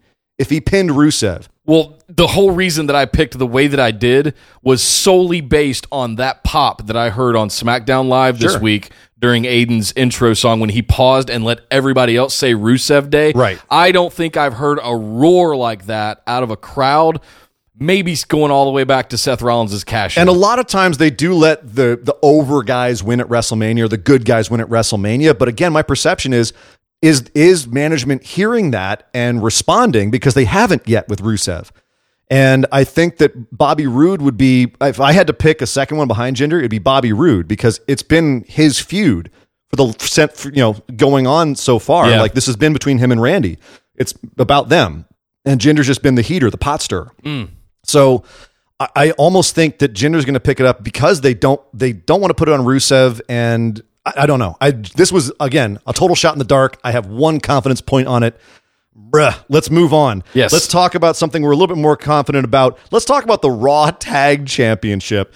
Uh, Braun Strowman and his mystery partner versus the Bar. Who Yes. do you have for this one? Uh, well, with, I'm just going to throw this out there. I'm sure you guys can all see this coming with a confidence point level of 12. Oh my I am picking God. Braun Strowman and whoever else he comes out with uh, to win the Raw Tag Team Championships. And I, I feel that I would be doing a disservice if I did not explain why that match was a number tw- a 12. Good God. Um, exactly, because there's some other ones that could have been on there. So my thought process was kind of starting at the bottom. Am I more confident about this match or that? I have zero confidence. In in fact, if my number 13 wasn't there, this would be my top 10, top most confident outcome. well, obviously, yeah. Because there's no way that Braun Strowman's not walking out of there with those belts as much as they've turned this this up. There's know- just no way. And it's funny because I actually picked a different pick. Oh. I actually said the bar retains. Interesting. And uh, frankly, I, I'm not as confident in it as I should be. In fact, it's a, it's a little bit higher than I actually wanted it to be, but I just ran out of, of low confidence points. Uh, because I could easily see Braun picking this up with his mystery partner. The only problem is, is that then Braun is in the tag division with whoever this mystery partner is, and where do you go from there with storyline? And I and I think they've buried the tag division enough where I almost think that Braun's mystery partner ends up costing him the match, but he still beats the crap out of the bar eventually, but they retain. Sure. One of the other reasons I'm thinking on this, and this is this is definitely like a not really a, a confidence booster, but they are having what's called the greatest Royal Rumble in Saudi Arabia later this month on the 27th, I believe, of April. Uh, and already they've advertised the bar as the tag champs for that. Oh, Now, obviously, cards subject to change. They did this with Starcade back in November, where titles change and they changed the card. So, as I said, this is not exactly that much of a confidence boost. But I could see a way where Braun still comes out looking strong, even though he doesn't win the tag belts. And that, frankly, considering how much they've made the bar look like fools coming up to this, I think they need this win to establish themselves as being strong tag champs. Um, at least that's what I'm hoping that they go for. I don't know how they're going to get themselves out of this. As we've said earlier in the show, they they're in a bit of a corner with Braun Strowman right now. They've, they're in a bit of a pickle, and I think that to have him circling the tag division is is not really where they're really is going to be his strongest place. completely agree with that. But it's also going to depend on who his partner is in a big way. So let's really quickly. Uh, by the way, I so I am picking the bar. And uh, I, with the confidence of- uh, unfortunately, I'm having to waste my seven on this. Oh my god! Yeah, that's a little that's higher than I wanted it to be. It's higher than I wanted it to be, but I mean, I can't exactly say that I'm more confident that Cass is going to win the armbar. You know, it's, Right. this is it's brutal. This is getting brutal. This is already. I'm getting the the hot sweats over here, Nick. I'm I'm having my my time. Uh, but no, it's I'm going to have to go seven on this. But while we're talking about it, we're also doing some prop bets on the side. Right. Uh, these are also going towards the going going in raw points. Uh, they're each worth one point. Let's talk about the first of our prop bets, and that is who's Braun's partner going to be? Well, I've been pretty vocal the last few weeks, and you guys know me by now at this point to ride the train off the cliff. Uh, James Ellsworth is is who I'm sticking with. Uh, I'm just I nothing else really makes sense to me right now. I could certainly see Elias maybe coming in, but the the feud they had with the musical instruments and stuff there for about a month straight, just I can't get on board with that. So I'm going to stick with James Ellsworth because if you're going to make this about comedy, there's nobody else out there that would. And we talked about Ellsworth earlier, how good he was with Carmella. I think this would be great. But one of the things you just said scares me a little bit because I think you could be right that if it is Ellsworth, he's the one that ultimately ends up costing Braun the match. And I- Exactly. I've bet pretty big on Braun winning that those tag championships. So I'm sticking with with Ellsworth, but I've got a little bit of a hesitation now, even though I've already said it about. You're already locked in, son. I'm already locked in. Uh, James, is- James Ellsworth gets my prop. You know, it's funny. I actually also picked Ellsworth for my partner. He's going to be in New Orleans that weekend. It's not out of the realm of possibility. They have him in for a one off. They're not renewing his contract. They just give him a WrestleMania moment. He comes out with Braun. That is the best story. It is the best payoff to all of this.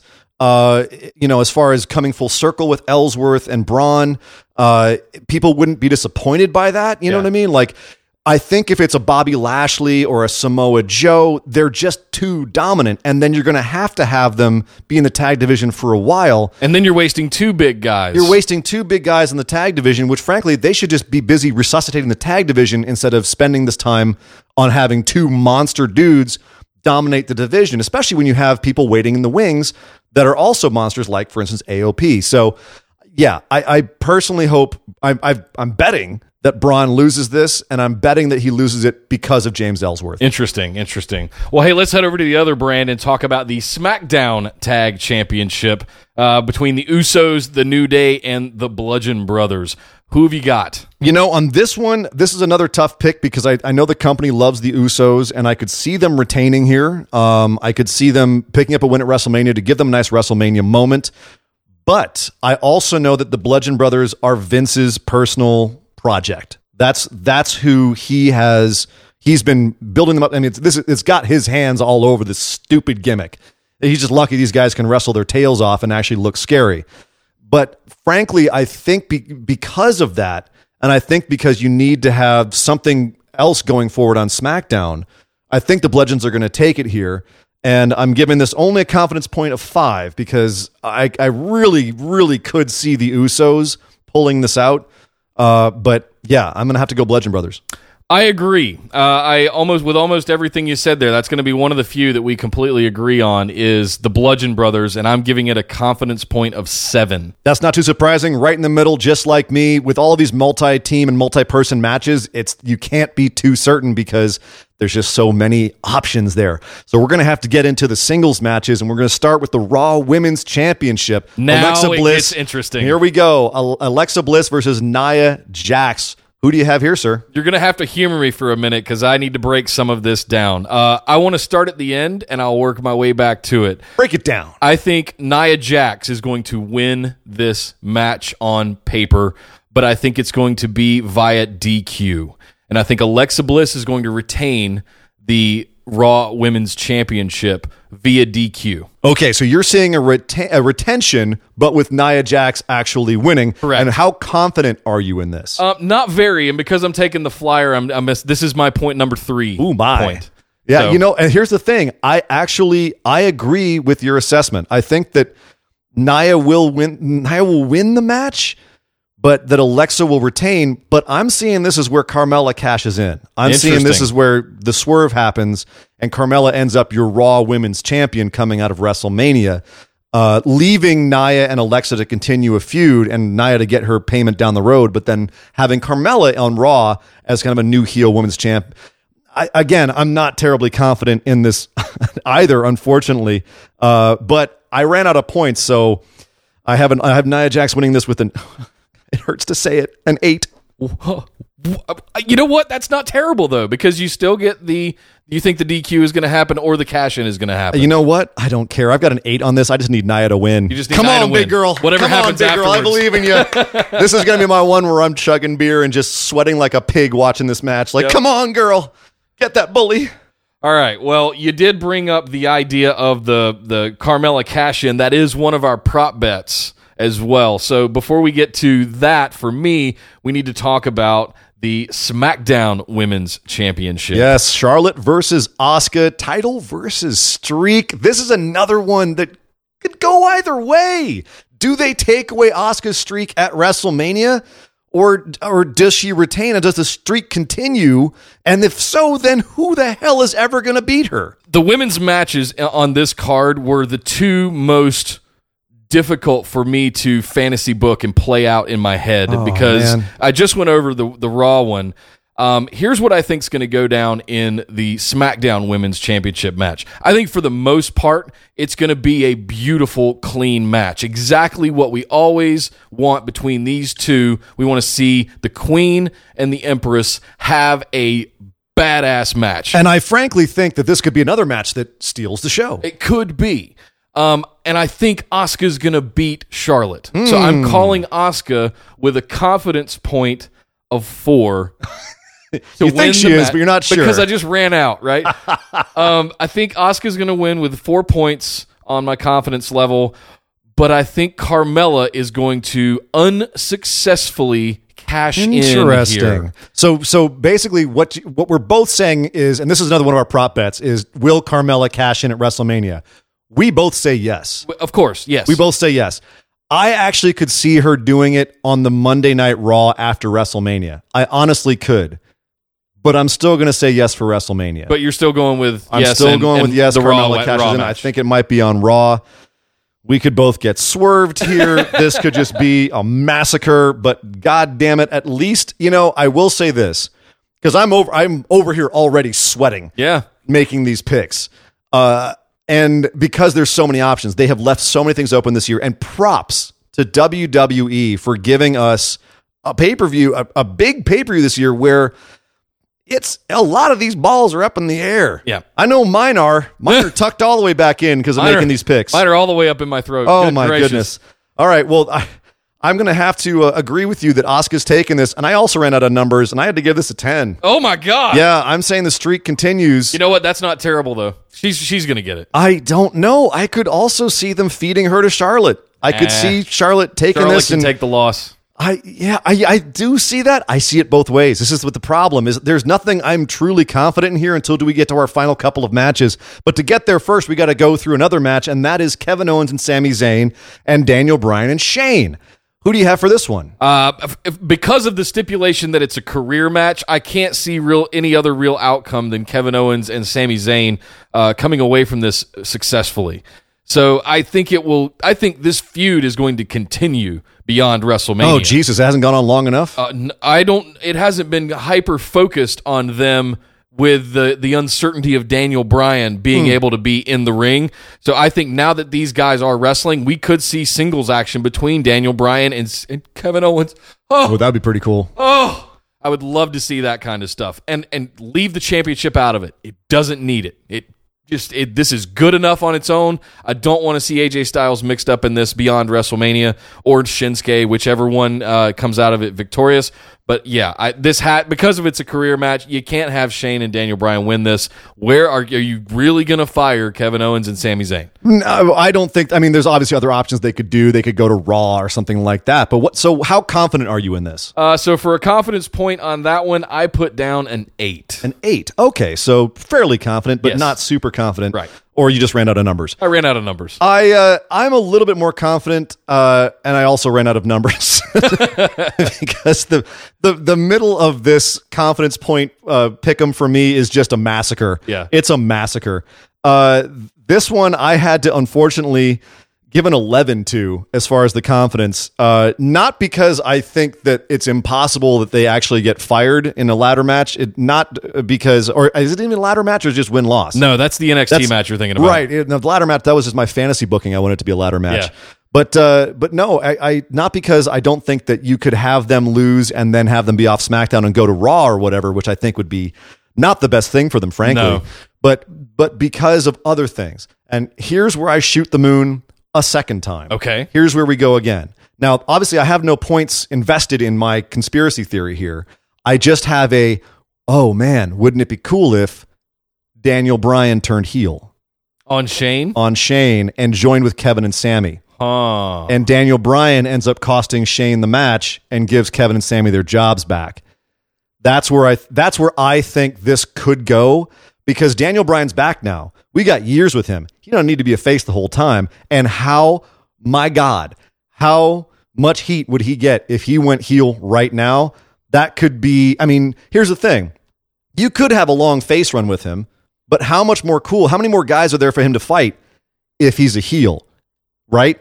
Then you have a- Especially on SmackDown. especially on SmackDown Yeah, man. right? And Oh, that's and, good. And conversely, if the Miz goes face, then you have a heel Daniel Bryan. There's lots of way. Again, shooting the moon, Ah! shooting the freaking moon on that. but either way, I'm saying Kevin Owens and Sami pick up the win with a confidence point value of 11. Goodness. All right. Well, now we're getting to the interesting ones. Ronda Rousey and Kurt Angle facing off against Triple H and Stephanie. Oh, dear the, the corporation novelty match. Who you got? So here's the thing. So I rated this one at a confidence point level of nine, and, and I rated that less than Kevin Owens and Sami Zayn because there is that magical golden shovel that Triple H has hanging out in the atmosphere, and he's left himself an out because Hunter pins Kurt, and then Ronda stays looking strong, and she can kill Stephanie all she wants, and and you still have the authority looking strong coming out of this and being a foil for Ronda Rousey. So I do, and also Trips has lost a lot at WrestleMania of late. I could see him wanting to get a win back at Yeah. WrestleMania, um, and and put himself over. Even after Survivor Series? yeah, everything I- that went down? I could, I absolutely could. You know what I mean? Like Yeah. if he still looks strong there, even though Braun, you know, choked the life out of him in the corner, and that was I still one of my favorite images of this year. But so I really could see Triple H picking up the win for the authority here and then having this be like a, a new authority versus Ronda Rousey angle going forward where she continues to fight them going forward. But I think with everyone's eyes on WrestleMania, with this being their kind of marquee mainstream match, I have a hard time believing that they are going to let Ronda lose Agreed. in this match. I think that uh, again, I've got a, only got a nine on this, uh, but I am pretty sure that Ronda and Kurt are going to pick up the win here. I just don't think it's outside the realm of possibility that that uh, Hunter pulls out his shovel and, and takes out Kurt. I fantasy booked this match in my head to death, and it was arguably the most difficult one for me to come to a conclusion on, mainly because a lot of the stuff that you just rattled off. And, and ultimately, what I came down to is they cannot have someone that they've spent the last two to three months, or since Royal Rumble, since the debut, all of the rumors after Christmas boiling up. We've been at this for four months now, three months, four months, whatever. You cannot have the mainstream audience and not have Ronda Rousey come out of this victorious. It just makes no sense to do it the other way, which frankly might be the reason why they do it. Right, just to other way. swerve, just to swerve us. just to f and with us. also, you know, if, if you really want to talk about that, there's really no reason that Sting should have lost his match at WrestleMania to Triple H either. So that was part of my thought. you know what I mean? So there's I mean, you cannot say that it's outside of the realm of possibilities for it to happen. It's it is I would say almost partially it is like quite likely, in fact. Uh, but it also is really likely they give Ronda the win here. So this is why this one landed dead smack in the middle at six confidence points for me. Uh, I do think Rousey and, and Kurt Angle are going to pick up the win here uh, and, and go over, but the main linchpin for this was twofold. One being Rousey needs some heat or needs some excitement, and I think this is Kurt getting one back after Survivor Series. I really hope that you're right with that. I, Yeah. I, I really do hope that that is the angle, if you will, that they take with this. Yep. Because that feels more like a WrestleMania moment to me than authority wins again, lol. You know? Uh, moving on, we've got to talk about the two big matches on the show. The WWE Championship is first on the block, and that is Shinsuke Nakamura versus AJ Styles. Nick, who you got? This one was tough. This one was very, very tough. Second only to that, the one we just did with uh, with Rousey and Angle. Uh, I picked AJ Styles to retain. I don't think Nakamura has gotten over with the WWE Universe yet. I think the hardcore smarks are really the only ones that really understand his background. They've really been trying the last two month, two weeks or so to, uh, via commentary to try and tell the story of their their storied past from New Japan and all they've been been fighting for 20 years. I just don't think it's working. I don't think anybody cares about Nakamura yet, and I'm including backstage. So I'm saying they have a killer match. It's going to be amazing to watch these two work in the ring together, but it, he's not ready yet. He's not ready to be the guy on the front of every piece of marketing merchandise that's out there. AJ Styles retains. And what, how, what's your confidence level on this? My confidence level on this is a 10. Oof. Yeah, you know, and it's funny because mine is actually even higher than that. I've got this at a 12. I have this at a 12 that it's AJ Styles. I have it at a, at a 12 because Styles lost at Wrestle Kingdom. He lo- he's lost to Shinsuke over in Japan. This is his get one back. And I think even between the two of them, they both understand that that's what this is. This is AJ Styles' time to get his over on Nakamura in his home country. Uh, and I also agree with a lot of what you said, where I don't think they're going to put the title on Nakamura right now because he's really not ready. He's really not at the point where he's going to be as much of a marquee personality as AJ Styles is. As we've said all year, AJ Styles should be the guy for WWE. And to have a knockdown dragout match where the two of these guys at the end are have killed each other. They've had the leashes taken off of them and they've had an amazing match. And they shake hands at the end of this. It gets Nakamura over because he had an amazing match with AJ Styles. And of course, it makes AJ Styles even more of a superstar than he already is. I cannot see anyone but AJ Styles winning this one. Well, there you have it, folks. There's our WrestleMania picks. Whoa, whoa, whoa, whoa, whoa, whoa, whoa, Oh, Nick, Nick, we still have one more match we got to talk about. Oh. We got about the, the Universal Championship match. We got Oh. real Roman versus Brock Lesnar. All right, fine. You want to talk about Yeah, it? let's talk about it. One, two, three. Three. Roman at 13. Okay, great. right, moving That's on. done. Moving on. We have a couple prop bets we got to talk about. Okay. Uh, still to talk about. Obviously, the big one Cena and The Undertaker. What's going to happen here? Uh, is a match between Cena and Undertaker actually going to happen? This is a one point prop bet. Yes or no, Nick? No, No, you do not think a match is I happening. I do not think it's going to happen. Okay. Uh, will there be any? I mean, you've said no on a match. Do you think there will be a confrontation at all? Um, I'll say this: if, if I'm wrong and there is a match, I think the Undertaker beats John Cena. I'll say that. I'll put that out there. Yeah, I, you know what? I will agree with that as well. I don't think that was on our prop bets as who win the ma- wins the match. It's, I think it's between you and me, but I don't know if we have that on our list for going in Raw. But yes, if there is a match, I agree. Taker picks up the win uh, over John Cena. John Cena gets what's coming to him for calling him out for Yep. all of this time. Uh, that being said, I did say there will be a match. Um, although you know, here's the thing: it's hard to say if How do you going to be a get match. to it? Ta- eh, though here's the thing: the reason I think the Taker will be at WrestleMania is because you got Kid Rock, and I think that you got Kid Rock coming and playing out Biker Taker to the ring. Oh no! You know what I mean? I Oh, I, that's going to be worse than the Braun and Roman match. I think that's a terrible idea, oh no! but I think that I mean, Kid. The reason Kid Rock is in the Hall of Fame is because he played Metallica to Undertaker's entrance. That's the reason he's in the Hall of Fame. Uh, I mean, it's not it's not because he's a, a six foot tall pile of human excrement, which is what he actually is. He's in the Hall of Fame because he played a Metallica song to an Undertaker entrance. Sure. So I can see Undertaker coming out on the bike to Kid with with Kid Rock playing him in. And by the way, this is where I think Elias fits in. I think it starts with Elias in the ring, or he shit talks Kid Rock somehow. They have some interaction, and then Kid Rock ends up playing out Undertaker. So I, I either way, I think Elias and Kid Rock have some sort of interaction, and I also think Kid Rock's gonna be involved with Undertaker somehow. That's my speculation. But as far as the prop bet, I do think that there will be physicality between Cena and Undertaker. I'm gonna go out on a limb and say yes, there is a quote unquote. Nah, this is tough. Does a bell ring? does a bell ring? Yeah, that's what I'm. That's what I'm getting stuck on. Is is it going to be a quote WrestleMania moment, or is it going to be a match? So you asked me if I thought there was going to be, Be a a, match, match, yeah. between Cena And and, Undertaker, no. and I say no. I'm not ruling out the an appearance right, or an interaction. Exactly. You said sort. no to a match. I, I don't think there will be a bell rung. Whether or Hmm. not they get their finishers off on each other in a spot, that's that's completely different. Uh, if there is, I don't think there's going to be a bell rung match. Period. You know, and this is funny. I wrote down something else, but after we've talked about it, yeah, I don't think there's going to be an actual ding I don't think match. there's time for it.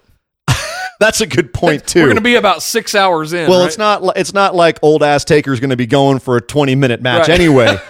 you know what I mean? No, that's. I, I agree with you. I think there may be some physicality. I think there may be a tussle. I think it may be, you know, kind of like the, uh, kind of like, frankly, like Rousey and Rock Yeah. uh, and Triple H and Stephanie at WrestleMania 31. Yeah. something like that, or or Stone Cold and and Mick Foley and uh, against the League of Nations at, at WrestleMania Sure, 32. You know, sure. something like that. It is that's going to be the midway segment, and we get some Undertaker, but because he left his hat and his gloves in the ring, he ain't going to be the Undertaker. It's just going to be now. That's why maybe that's why Cena couldn't call him out. I'm not going to come out. I'm not the Undertaker anymore. Yeah. you know what I mean. You called out the wrong guy. You should you should have called out me, the American Badass, Mark Calaway, or whatever the hell it's going to be. But so I, I'm going to. You know what? I'm going to change my last second. I'm changing it. No, there will not be an Undertaker match with Cena, although there may be some physicality. Uh, and by the way, another prop bet is which version of Taker comes out if he comes out. Obviously, I have just gone on record as saying the badass, which I think is a terrible idea and I wouldn't be that excited about. But it seems just with all of the way things are lining up to be the more logical one. But what do you think? I I think the gong and the lightning and the dead man. Uh, it's that's I don't I don't see him being able to even ride a motorcycle anymore. Oh, he definitely can ride a motorcycle. Okay. Oh yeah. Well, It- it- down the long ramp at WrestleMania, it'd be a spectacle, and I'd I'd enjoy seeing it. But at the same time, I just I if Undertaker cannot ride a, a motorcycle down a long ramp at WrestleMania, he shouldn't be in WrestleMania at all. I Nick. agree. Like, come on. And- which I don't think he's gonna. Be. But you know what? Here's the thing. As much as I've I've I'm now gone on record, I'm locked into saying the badass. Man, I hope you're right because God, the Dead Man entrance is just so cool. It is. But Hey, I- we, we missed one prop bet, by the way. Oh, which one's that? Uh, the color of Finn Balor's gear. Is that actually a prop bet? I think so. I'm going to go with blue. You're going to go with blue. You're just going to go with what he's been in. Yep. Okay, We'll stick I- with that. I'm just. I. I mean, short of the demon, which we've got zero promotion for, and frankly, I hope we don't see. I hope we don't see the demon as well. Um, I, I it's I think he's been wearing blue the last couple of months, and it's going to stick. I'm going to go out on a limb and say white. I'm out Okay. of, out of nowhere. Out of nowhere. You know, I mean, I've, it might be that gray outfit that he has, but if I have to get locked in on one, I'm I'm gonna say if he comes out in that gray one now, I'm gonna kill myself. But I'm gonna say white. I'm gonna say white. I'm gonna stick with white. And that, ladies and gentlemen, We did it. is our WrestleMania picks for 2018. Dear God, what a rundown! Three Uh, days. three days from now, we shall see. You've heard it now, take two. You've heard it now, going in Raw. And you've heard it now, ladies and gentlemen of the Busted Wide Open podcast listening audience. Yes, but those aren't the only picks for this weekend. As, as, as madness as that segment we just did was, we still have more to talk about. Nick, there is another pay per view happening the night before WrestleMania. and this whole week was a ton of, res- of wrestling shows that we have to talk about as well. So there's plenty more to talk about over in the wide world of wrestling. Well, starting things off over in NXT, uh, we did have a go home show for NXT this week with a few matches that we want to hit on and go over really quick before we get into the breakdown of what's going to happen at NXT Takeover this Saturday. Yeah, a couple of matches, and then also a ton of promo videos. Some of Oh, which yeah. were some of which were fan freaking tastic. The Johnny Gargano Ciampa one gave me goosebumps. The six man ladder man, which I was sitting next to when we watched it, and I showed you my arm, and I actually had goosebumps during the six man ladder match uh, promo. I was, I was just uh, yes, please. But we do have to talk about the matches that did occur on NXT. The first one, of course, being the ostensibly the finals match for the Dusty Classic, which had a unsurprisingly a dusty finish Yes. uh, AOP versus Dunne and Strong in a very nice slobber knockery match. It was a ton of fun. And then at the end, Undisputed Era comes out, or rather, Adam Cole and uh, Bobby and Bobby Fish is on the sidelines now. They officially announced that he was. So Kyle O'Reilly and Adam Cole jumped in, jumped both teams. We had a double DQ, and Regal came out to say, "Oh, guys, you want to interfere? Cool." Now it's a triple threat match. and then they TakeOver. complained about it as they if did. they didn't go in and interfere with the match in the first place. They're heels, Nick. Listen, I this know. is how heels I know. work, Nick. Yeah, it's kind of like the Singh brother. By the way, Roderick Strong is smaller than the Dusty Rhodes Classic trophy. Did you notice this? He is. How is he going to get that in his trailer? Well, he's strong. Oh. oh, he's it's his trailer. I, ugh, terrible. I, I, all right. Well, the thing is, we now have a triple threat match. Yes. At Takeover between these three teams, the winner will pick up the tag team. It's basically kind of like Undisputed Era had it stripped from them because of Fish's injury. So now they're just another team winning the because you'll now you'll be the winner of the Dusty Classic and the new tag champs Yep. if you win this. Yep. So that's an that's an interesting twist to have, I have to say. Uh, in addition, we also had a match between Kairi Sane and Vanessa Borne. Kairi's new entrance music sucks. Bring back the old Final Fantasy sounding stuff. This new one with the yo hos, yo hos is is terrible. it's dumb. It's almost as bad as Vanessa Borne's wrestling. Oh, But uh, yeah, so this this was a match to remind us that Kairi Sane existed. Yeah. Uh, and that she might at some point want to go for the title, but that later on we had a promo from Lacey Evans, who is uh, has a great new heel character that she's put on. Uh, and she kind of called out Kairi Sane a little bit too. So they, that might be a feud before they get to the championship picture down the line. We'll see. But bottom line is, we're not seeing these women at Takeover. This was just a way to remind us that they existed. no, a six foot blonde bombshell that can actually wrestle. I'm, I'm all in on Lacey Evans at this point. I think she she might have a rocket strapped to her back. She's She- been putting it on. She should, as she should. I, I could see her going a long way. Yep.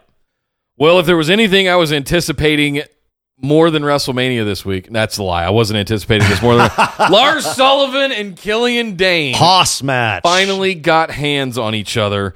And oh, and goodness. elbows and legs and oh, these were a couple of big big boys going at it in the ring. It was it pretty much delivered what we thought it would was two big boys slapping the crap out of each other and then some. and then some and it it ended with the two of them falling off the top turnbuckle onto the outside apron and onto the ground. And then things got interesting. I I got to say I wish I had seen a conclusive end to this match on one hand, but on the other hand, I wasn't mad at what happened next. And that was one by one, every other competitor in the North American Championship six man ladder match came out to the ring and all stared each other down. One by one, Velveteen Dream out first, followed by Adam Cole, Bebe, followed by EC3, followed by the first time we've seen him on NXT TV, and he even got his entrance music. Out came our boy, the two time PWG champ himself, Ricochet. Ricochet. Got to run into the ring, do a moonsault backwards off the middle rope, land in the ring in a hero pose, and they all stared each other down. And that I- was how NXT went off the air. I was so hyped about the Sullivan Killian Dain match that for about five minutes I actually forgot that they were actually in this six man ladder match, and I kind of got upset that, that Velveteen Dream came out and interrupted. like, what are you doing? No, no, no! You've had plenty of spotlight. Let them have it. But then I remembered, oh yeah, they're in it. Oh, okay, yeah, they're all. Oh, in this, works. oh, yeah, yeah, Okay. exactly. Like, oh, if, well, if you're going to interrupt this awesome match, at least we get to see everyone who's going to be in in one of the greatest matches of the weekend. I mean, it's going to be. Uh, EC3 looks like a million bucks. I just want to go out there and say that. You could almost say he looks like the top 1% of Yeah. the human population. Hey, Hey now. you know what? Here's a good place to actually stop and go and talk about our takeover picks because the first takeover pick we have to talk about, and this is strictly just between you and me now. Like Yeah. we're, we've moved on. This is Yes. our show, who we're picking. Let's go over and talk about our takeover pickums. The six man ladder match for the North American Championship, the inaugural North American Championship. Who do you have winning this one? Uh, it's easy to lean towards the big hosses because you guys know me and I like the big hosses. Uh, I am a rampant fanboy for Ricochet, and there's a slight part of me that thinks I could see him pull this out. But I'm going to go with old reliable Adam Cole. I think Adam Cole has to get a win here. Um, I, I just don't really see many other outcomes to this, honestly. I couldn't agree with you more. I think that both Ricochet and EC3 can rest on their uh, their laurels of the new higher excitement. Yep. I think Killian Dain and Lars Sullivan are both big hosses and they don't need the win. And Velveteen Dream is also so damn over right now. He doesn't need it either. You know who does need it? Adam Cole. Yep. He needs a signature win. He needs to be walking around with a belt. And I frankly, as we're going to get into in a second, I don't see UE retaining uh, in the in the tag match. I think Adam Cole picks this one up, and uh, this way, no one has to get pinned. It's a ladder match, so no one's going to look like shit. He's going to look great climbing the top of that ladder, grabbing the belt, and putting his fingers up and going, Adam Cole, baby. Yep. And, And- then he has to wa- strut around after this with the belt on him, and it's not the NXT belt; it's another belt. I think this Adam Cole, hundred percent. Yep. And I wouldn't be surprised to throw a curveball here. I wouldn't be surprised to see Killian Dain and or Lars Sullivan appear in the men's battle royale at WrestleMania. No, I would not be surprised by that at all. Uh, There's a lot of NXT guys I could see appearing in that battle royale and, and be excited by. Bottom line, though, this is going to be an absolutely eye popping match. You've got people who can do everything. You've got big boys, you've got high flyers, you've got mat wrestlers. This is going to be a fan freaking tastic match. It might be also just chaotic shit show, but either way, I will be I'm, entertained. I'm in for chaotic shit show when it involves a ladder match all the way. Absolutely. But speaking of shit shows, a match I think might end up being one Shayna Baszler versus Ember Moon. I really hope, I really hope this is a good match. I really do. Ember Moon has been making me nervous lately with a lot of her mannerisms, but my God, I mean, the last match they had I thought was a, a little drawn out, but I love the finish. You know what I mean? So I, I, really think this has the potential to surprise us. You know what I think? I don't care. Oh, no. I just I am not invested in the feud. I'm over Ember Moon. I was over her when she came back and had the matches with Asuka last year. I, I'm just I'm, Really? over, I'm over Ember Moon. oh, I- her last match with Asuka was outstanding. I'm I hoping the belt gets put on Baszler here, and I'm hoping that we move on from Ember Moon. She has not been the same since she came back from injury. And you know what? The, the thing is, is I'm actually going to pick Baszler as well, Yep. but for different reasons. I think that uh, NXT is going to need a heel champ going forward. I think that Baszler is a fantastic heel. I think there's a lot of, of face women who need to get murdered by a heel champ Yep. Uh, in this division. I think that she's a she's a great one to do it. And uh, Ember can get called up at some point or go do something else. But I definitely think Baszler should win it uh, this Saturday night. Yep. Well, hey, moving on, we do have a unsanctioned match between the former duo of DIY, Johnny Gargano and Tommaso Ciampa. Uh, you go first this time, Ian. Who you got? Man, I, you know, here's the thing: the the Booker in me, not that, that not that that means anything, but the, the the couch Booker in me. Oh, yeah. uh, not the Booker T. Not the Booker- Sorry, not the couch Booker not, T? Not Shucky Ducky Quack Quack. This is the, the the guy who sits on the couch and goes, "You know what they should do?" Burp burp burp. grr." That guy, that guy wants Ciampa to win. And Really? The rea- yes. The reason for that is I don't. I think this is moving too quickly. I want this to drag out. I want Ciampa to make Johnny Gargano have like the wrestling version of the Revenant. You know what I mean? Yeah. I want him to make Johnny really suffer for a long, long time. I don't want him to come in and hit him once with a crutch and then make him lose his job for a week and then all of a sudden Johnny gets his revenge. To me, that's eh, that's uh, you know I know he betrayed him almost a year ago, but but most of that time Johnny was doing his own thing and Ciampa was out. We didn't actually have the feud going on. It was just all in Johnny's head. We didn't see it. I want this to go on longer. I want Ciampa to win here. Unfortunately, because Johnny's career is in the line or his NXT career is in the line, and I can't see this feud going forward on 205 Live or on the main roster, I think Gargano's going to have to win here somehow. And as disappointing as that is to me, I really see that as the only logical conclusion. Yeah, much like the the uh, Kevin Owens and Sami Zayn match that we're going to have on WrestleMania from SmackDown Live. Anytime you throw a career as a stipulation into a career match, it kind of just eh, it kind of takes the wind out of the the gravitas of it for me because uh, yeah, of course Gargano is going to win here because he has to get his his uh, uh, uh, what do you call it contract back so that he can go on and feud with Ciampa. I don't think this is going to be a quick end. I think it's going to be a really hard hitting mean match between these two guys. Yeah, and you know, frankly, I think one of the best ways out of this would be to have Johnny Gargano pick up a win in this match and then but like a quick like a quick sneaky one. Yeah. Like he picks up the win and boom, it's over and Ciampa's like stunned that he lost and then proceeds to beat the unholy hell out of Gargano afterwards, keeping this feud going. Yep. I could see Gargano basically basically barely getting his job back and then Ciampa kills him again. Thank you for making my pick for me. That's exactly how I would have booked it. Really? Yep. Couch, totally. bu- I'm telling couch booker, man. know, right. Shucky ducky quack quack. Uh, moving over, we got to talk about the tag championships. We now know it's a triple threat: AOP versus Strong and Dunne versus the undisputed era of Adam Cole pu- pulling double duty tonight, and Kyle O'Reilly. Who do you have here? I'm interested to see whether the ladder match or this tag match comes first. Uh, I wonder if that will affect Adam Cole's performance in either or the other. So I'm interested. I don't think the Undisputed Era is going to win here. I'm really more concerned with are they really pushing Roderick Strong and Pete Dunne this hard? Not a real tag team to win the tag championships, and I just can't make that work in my head. And unfortunately, that leaves AOP yet again, who should have been called up a year ago to win the this match and the NXT Tag Championships yet again. And here's the but here's the problem though is that AOP really I mean there's not they can't get called up yet because they've already got the Bludgeon Brothers up there. They don't need another monster tag team Monday really. Night Raw.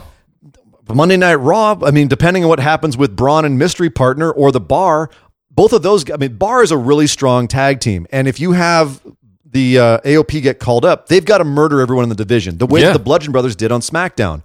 You can't have them realistically do that on Raw. They're not going to, they could kill the entire rest of the division, but once they hit the Bar or Braun Strowman and his partner, if it's, if it's a big guy like Lashley or something like that, then they hit a ceiling. So there's not really a place for AOP. Uh, I, I hate to say it, but there isn't. But there is room for them to be another a dominant top of the card uh, tag team back at NXT again because you have a lot of these lesser teams that are looking for revenge against them. Whether it's Heavy Machinery, Street Profits, these are all guys who have TM61. Yeah. they've all got history with AOP, and AOP can be the monsters that these guys chase going forward. I can get behind that. Yep. So so you're saying AOP, I'm saying AOP. That means so far we've picked everything the same. How different? How how much different a, a pay-per-view makes? Uh, agreed. Uh, when you throw those kind of weightings into it, like we did with the the confidence points, I think that throws some differences into there. But you know what though? But uh, looking at this, I I'm pretty confident in all of these picks. These would the, all the difference been- is these are all predictable. Like we were talking about at the beginning of the show, a lot of pay per views these days are fairly predictable, and this WrestleMania is just so off the charts. It's it's Yeah. freaking bananas. No, and and here's the thing: is this is the one match we're getting to now, which is the championship match between Cien Almas and Aleister Black. Here's one where my confidence would be low. Very I'm, low. I'm not sure who's picking up the win here. I I could see a logical way out for both of these guys Agreed. to win this. But here's the thing: it's a solo match, and that means that Aleister's never been beaten one on one. Uh, that he would have to have his first loss against Cien Almas if I think he loses this here. would be one where that would be okay. Yeah, I mean, you could see Zelina Vega getting getting involved, and so it could be a dirty finish where he loses his his first match, right? His, his first singles match. Yep. Um, or it gives it his first singles loss. It could be in a done in a dirty way. Uh, I frankly think that almost it would cement him more as being a a brutal heel champion if he if he won here. I think it would be good for him. Uh, but yeah, I don't know. This is a really tough one for me. When I was really thinking about this match and trying to fantasy book this out and how it would go, it it came down to a thought that popped in my head, a reminder of sorts. And I was reminded of the matches that we've just witnessed him having with Johnny Gargano. And I thought, my God, I don't know if Aleister Black could have hung in those matches. And I'm wondering if that's a preview, if we're going to see the same caliber of match out of Aleister Black and, and Cien Almas. I don't think so.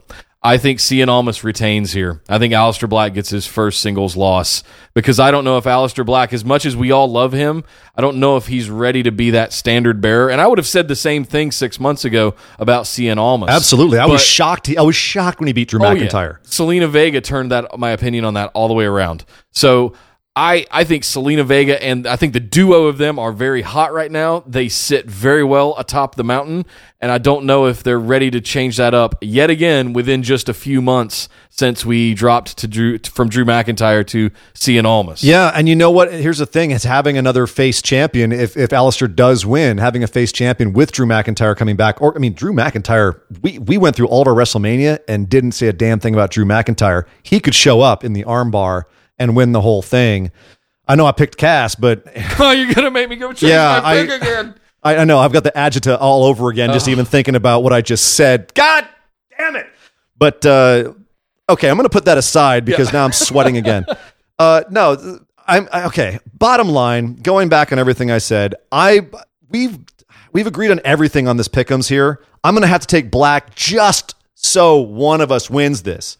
Okay. I'm, I'm no other reason. There is literally no other reason why I think black should win this, other than I have to disagree with you. so the, our pickums for NXT Takeover Rest- New Orleans comes down to one match. comes down to one match. Yes, sir. What a difference. Hey, man, we're going to be stressed out enough on Sunday. Why make Saturday crazy? I'm Okay. I'm gonna be on tranquilizers and scotch. So I mean, it's a matter after by the time we get to Sunday, holy smokes. well, I'll be sitting right next to you, so hopefully you'll share. Well, hey, we're getting to the end of the show here, but we're not done. Other stuff happened this week, guys. know. Uh, so we're going to do a quick lightning round to rattle through everything else that we would normally cover a little bit more in depth, but things that are important enough that you, we feel like you should know. First of all, starting with 205 Live, we did get some heavy promotion for the Cruiserweight Championship match that's going to be going down at WrestleMania on Sunday. In addition, we also had a tag team match with the team of Hideo Itami and Akira Tozawa facing off against the Lucha House Party with Lince Dorado and Gran Metalik. Yeah, and you know what? This is the thing. This normally would have been kind of a nothing feud, but this has been they've done a great job of actually getting us invested in this feud as they've been doing with many things on 205 Live. It's slowly building in intensity. You're seeing the the the Tozawa and Itami slowly turn more and more heel, get more and more aggressive. It's becoming they're doing a great long build on this. I'm actually invested now. I care, and they've done it pretty much ex- exclusively through matches. It's a great job. Yeah. Next up, we had Tony Nese and his eight abs come out and have a match against Jonathan Pierce, who I had not heard of before. What do we need to know about him? I don't know, but he had some great charisma in the ring. He was he was popping around and, and getting people excited, and yeah, I, I liked his attitude in the ring, his personality that he showed. That being said, this was strictly a match for Tony Nese to get a win back, get momentum back, and look good, which he did, picking up a win over over Jonathan Pierce. And finally, most importantly, of course, uh, Kalisto and Buddy Murphy had a match, and holy, Holy shit. crap! Holy shit. Go watch this match once again. 205 Live putting on some of the best. Rep- Actually, this week, except for maybe Finn and Seth, that's the only one in this league. That This match definitely was one to go and search out and watch. Uh, it proves Buddy Murphy is one of the greatest kept secrets of NXT. It proves that Kalisto can hang in the ring. He's fantastic. There's a reason he got as big of a push as he did. What an incredible match. Go check this out as a way to get yourself primed for WrestleMania weekend. Yes. Uh, lastly, still in the WWE, the Mixed Match Challenge saw its finale this week, but it kind of finished in an awkward way. I mean, here's the thing. This this whole experiment with the mixed match challenge for the first bit was really fun and kind of lighthearted and a fun way for people everyone to show all the superstars to show some more personality and and obviously feel a little bit more loose in the ring. Yeah. But it ended up coming down to oh, I hate saying this name, the Robe Warriors, Charlotte and Bobby Roode versus Team Asuka with The Miz and Asuka. And the problem here is that, that for some freaking reason, they made the mixed match challenge count towards Asuka's streak, meaning if she lost, her streak would be broken. And considering that's basically her versus Charlotte in the end of this mixed match challenge, and it's kind of a preview of their wrestling WrestleMania match, I it here you had Asuka pick up the uh, or the win, uh, and it was like really What, why would you make this about the same thing when we're going to see these two fight over the weekend? And actually, now that I think of it, the fact that Asuka picked up the win on Mixed Match Challenge makes me rethink my WrestleMania picks. you can't do it. It's locked in at this point. Oh my god, we I wanna, can't go back and do it. I'm going to throw myself off a building. Uh, what I will say about this is it was a lot of fun because it felt like initially in the very beginning of this a, a wonderful experiment because uh, it was outside of kayfabe. They were having fun and we were getting to see different kinds of characters, even loosely associated. But yeah, it, I think the way that they almost accidentally, I don't know if they meant to do this, and if the commentary just accidentally said it and they just ran with it. How in a tag match like that would this affect her singles career streak? Yeah. I don't get it. And it shouldn't have been about that. This should have been about something else. Uh, You know, this this should have been wide open because as soon as they made it about her streak, it totally played their hand, and we knew which way it was going to go for the rest of it. And while it was still fun, a disappointing end to the whole thing. That being said, I'm sure all of those poor rescue puppies that uh, Miz and Asuka's charity was for, they will appreciate the money that they will now be getting. Yes. Well, let's head over to the other side of the planet and talk about what went down at Sakura Genesis in the New Japan promotion. And we could talk about this for an hour I on could do own. a whole show on this, and the only reason we touch on it is because there were two momentous matches that we really cannot get out of the show without talking about. One of them being Will Ospreay defending his junior heavyweight championship against the villain Marty Scurll, which right off the bat, you and I are both fans of both of these guys. Uh, and they put on probably one of the contenders for match of the year already. Wow. And Will Ospreay almost killed himself. They went for a Spanish fly, I think, on the apron, and it looked like Ospreay got his foot tangled in the rope, came down really nasty on his head. It's a miracle he finished the match. Uh, he was really busted up, and actually, they didn't know if he was going to be able to compete this weekend. He's got a ton of matches scheduled for this WrestleMania weekend in New Orleans. They didn't think he was going to be able to compete, and he got cleared somehow because he's a machine. But this match, absolutely worth going and checking out. And that's something I would have said about the main event, which was Okada defending against Zack Sabre Jr., in which what was an incredible technical display. I would have said that was the, the match to go watch, but then Ospreay and Scurll went and stole it. You had two absolutely world class matches at this show, and that's why I had to bring this up because Yeah. We we could have gone through the show. We could have not talked about New Japan, but I would have been remiss if we didn't talk about this and the fact that now Tanahashi is back challenging for Okada's belt, which What? makes no sense. And even Okada's like he's way below my level now. He's fallen off. He's an old man now. So that's we'll see what happens with Tanahashi and Okada going forward. But we had to talk about Sakura Genesis. And again, if you need something to build yourself up for WrestleMania, my God, go watch those matches. Well, some more quick hits that we've got to get onto here. Uh, Vader is hurting, but apparently he's okay. He survived his surgery. Apparently, it's the worst pain he's ever felt. They had, I think it was like nine bypasses. Like his Oh, heart was just destroyed. But he is alive.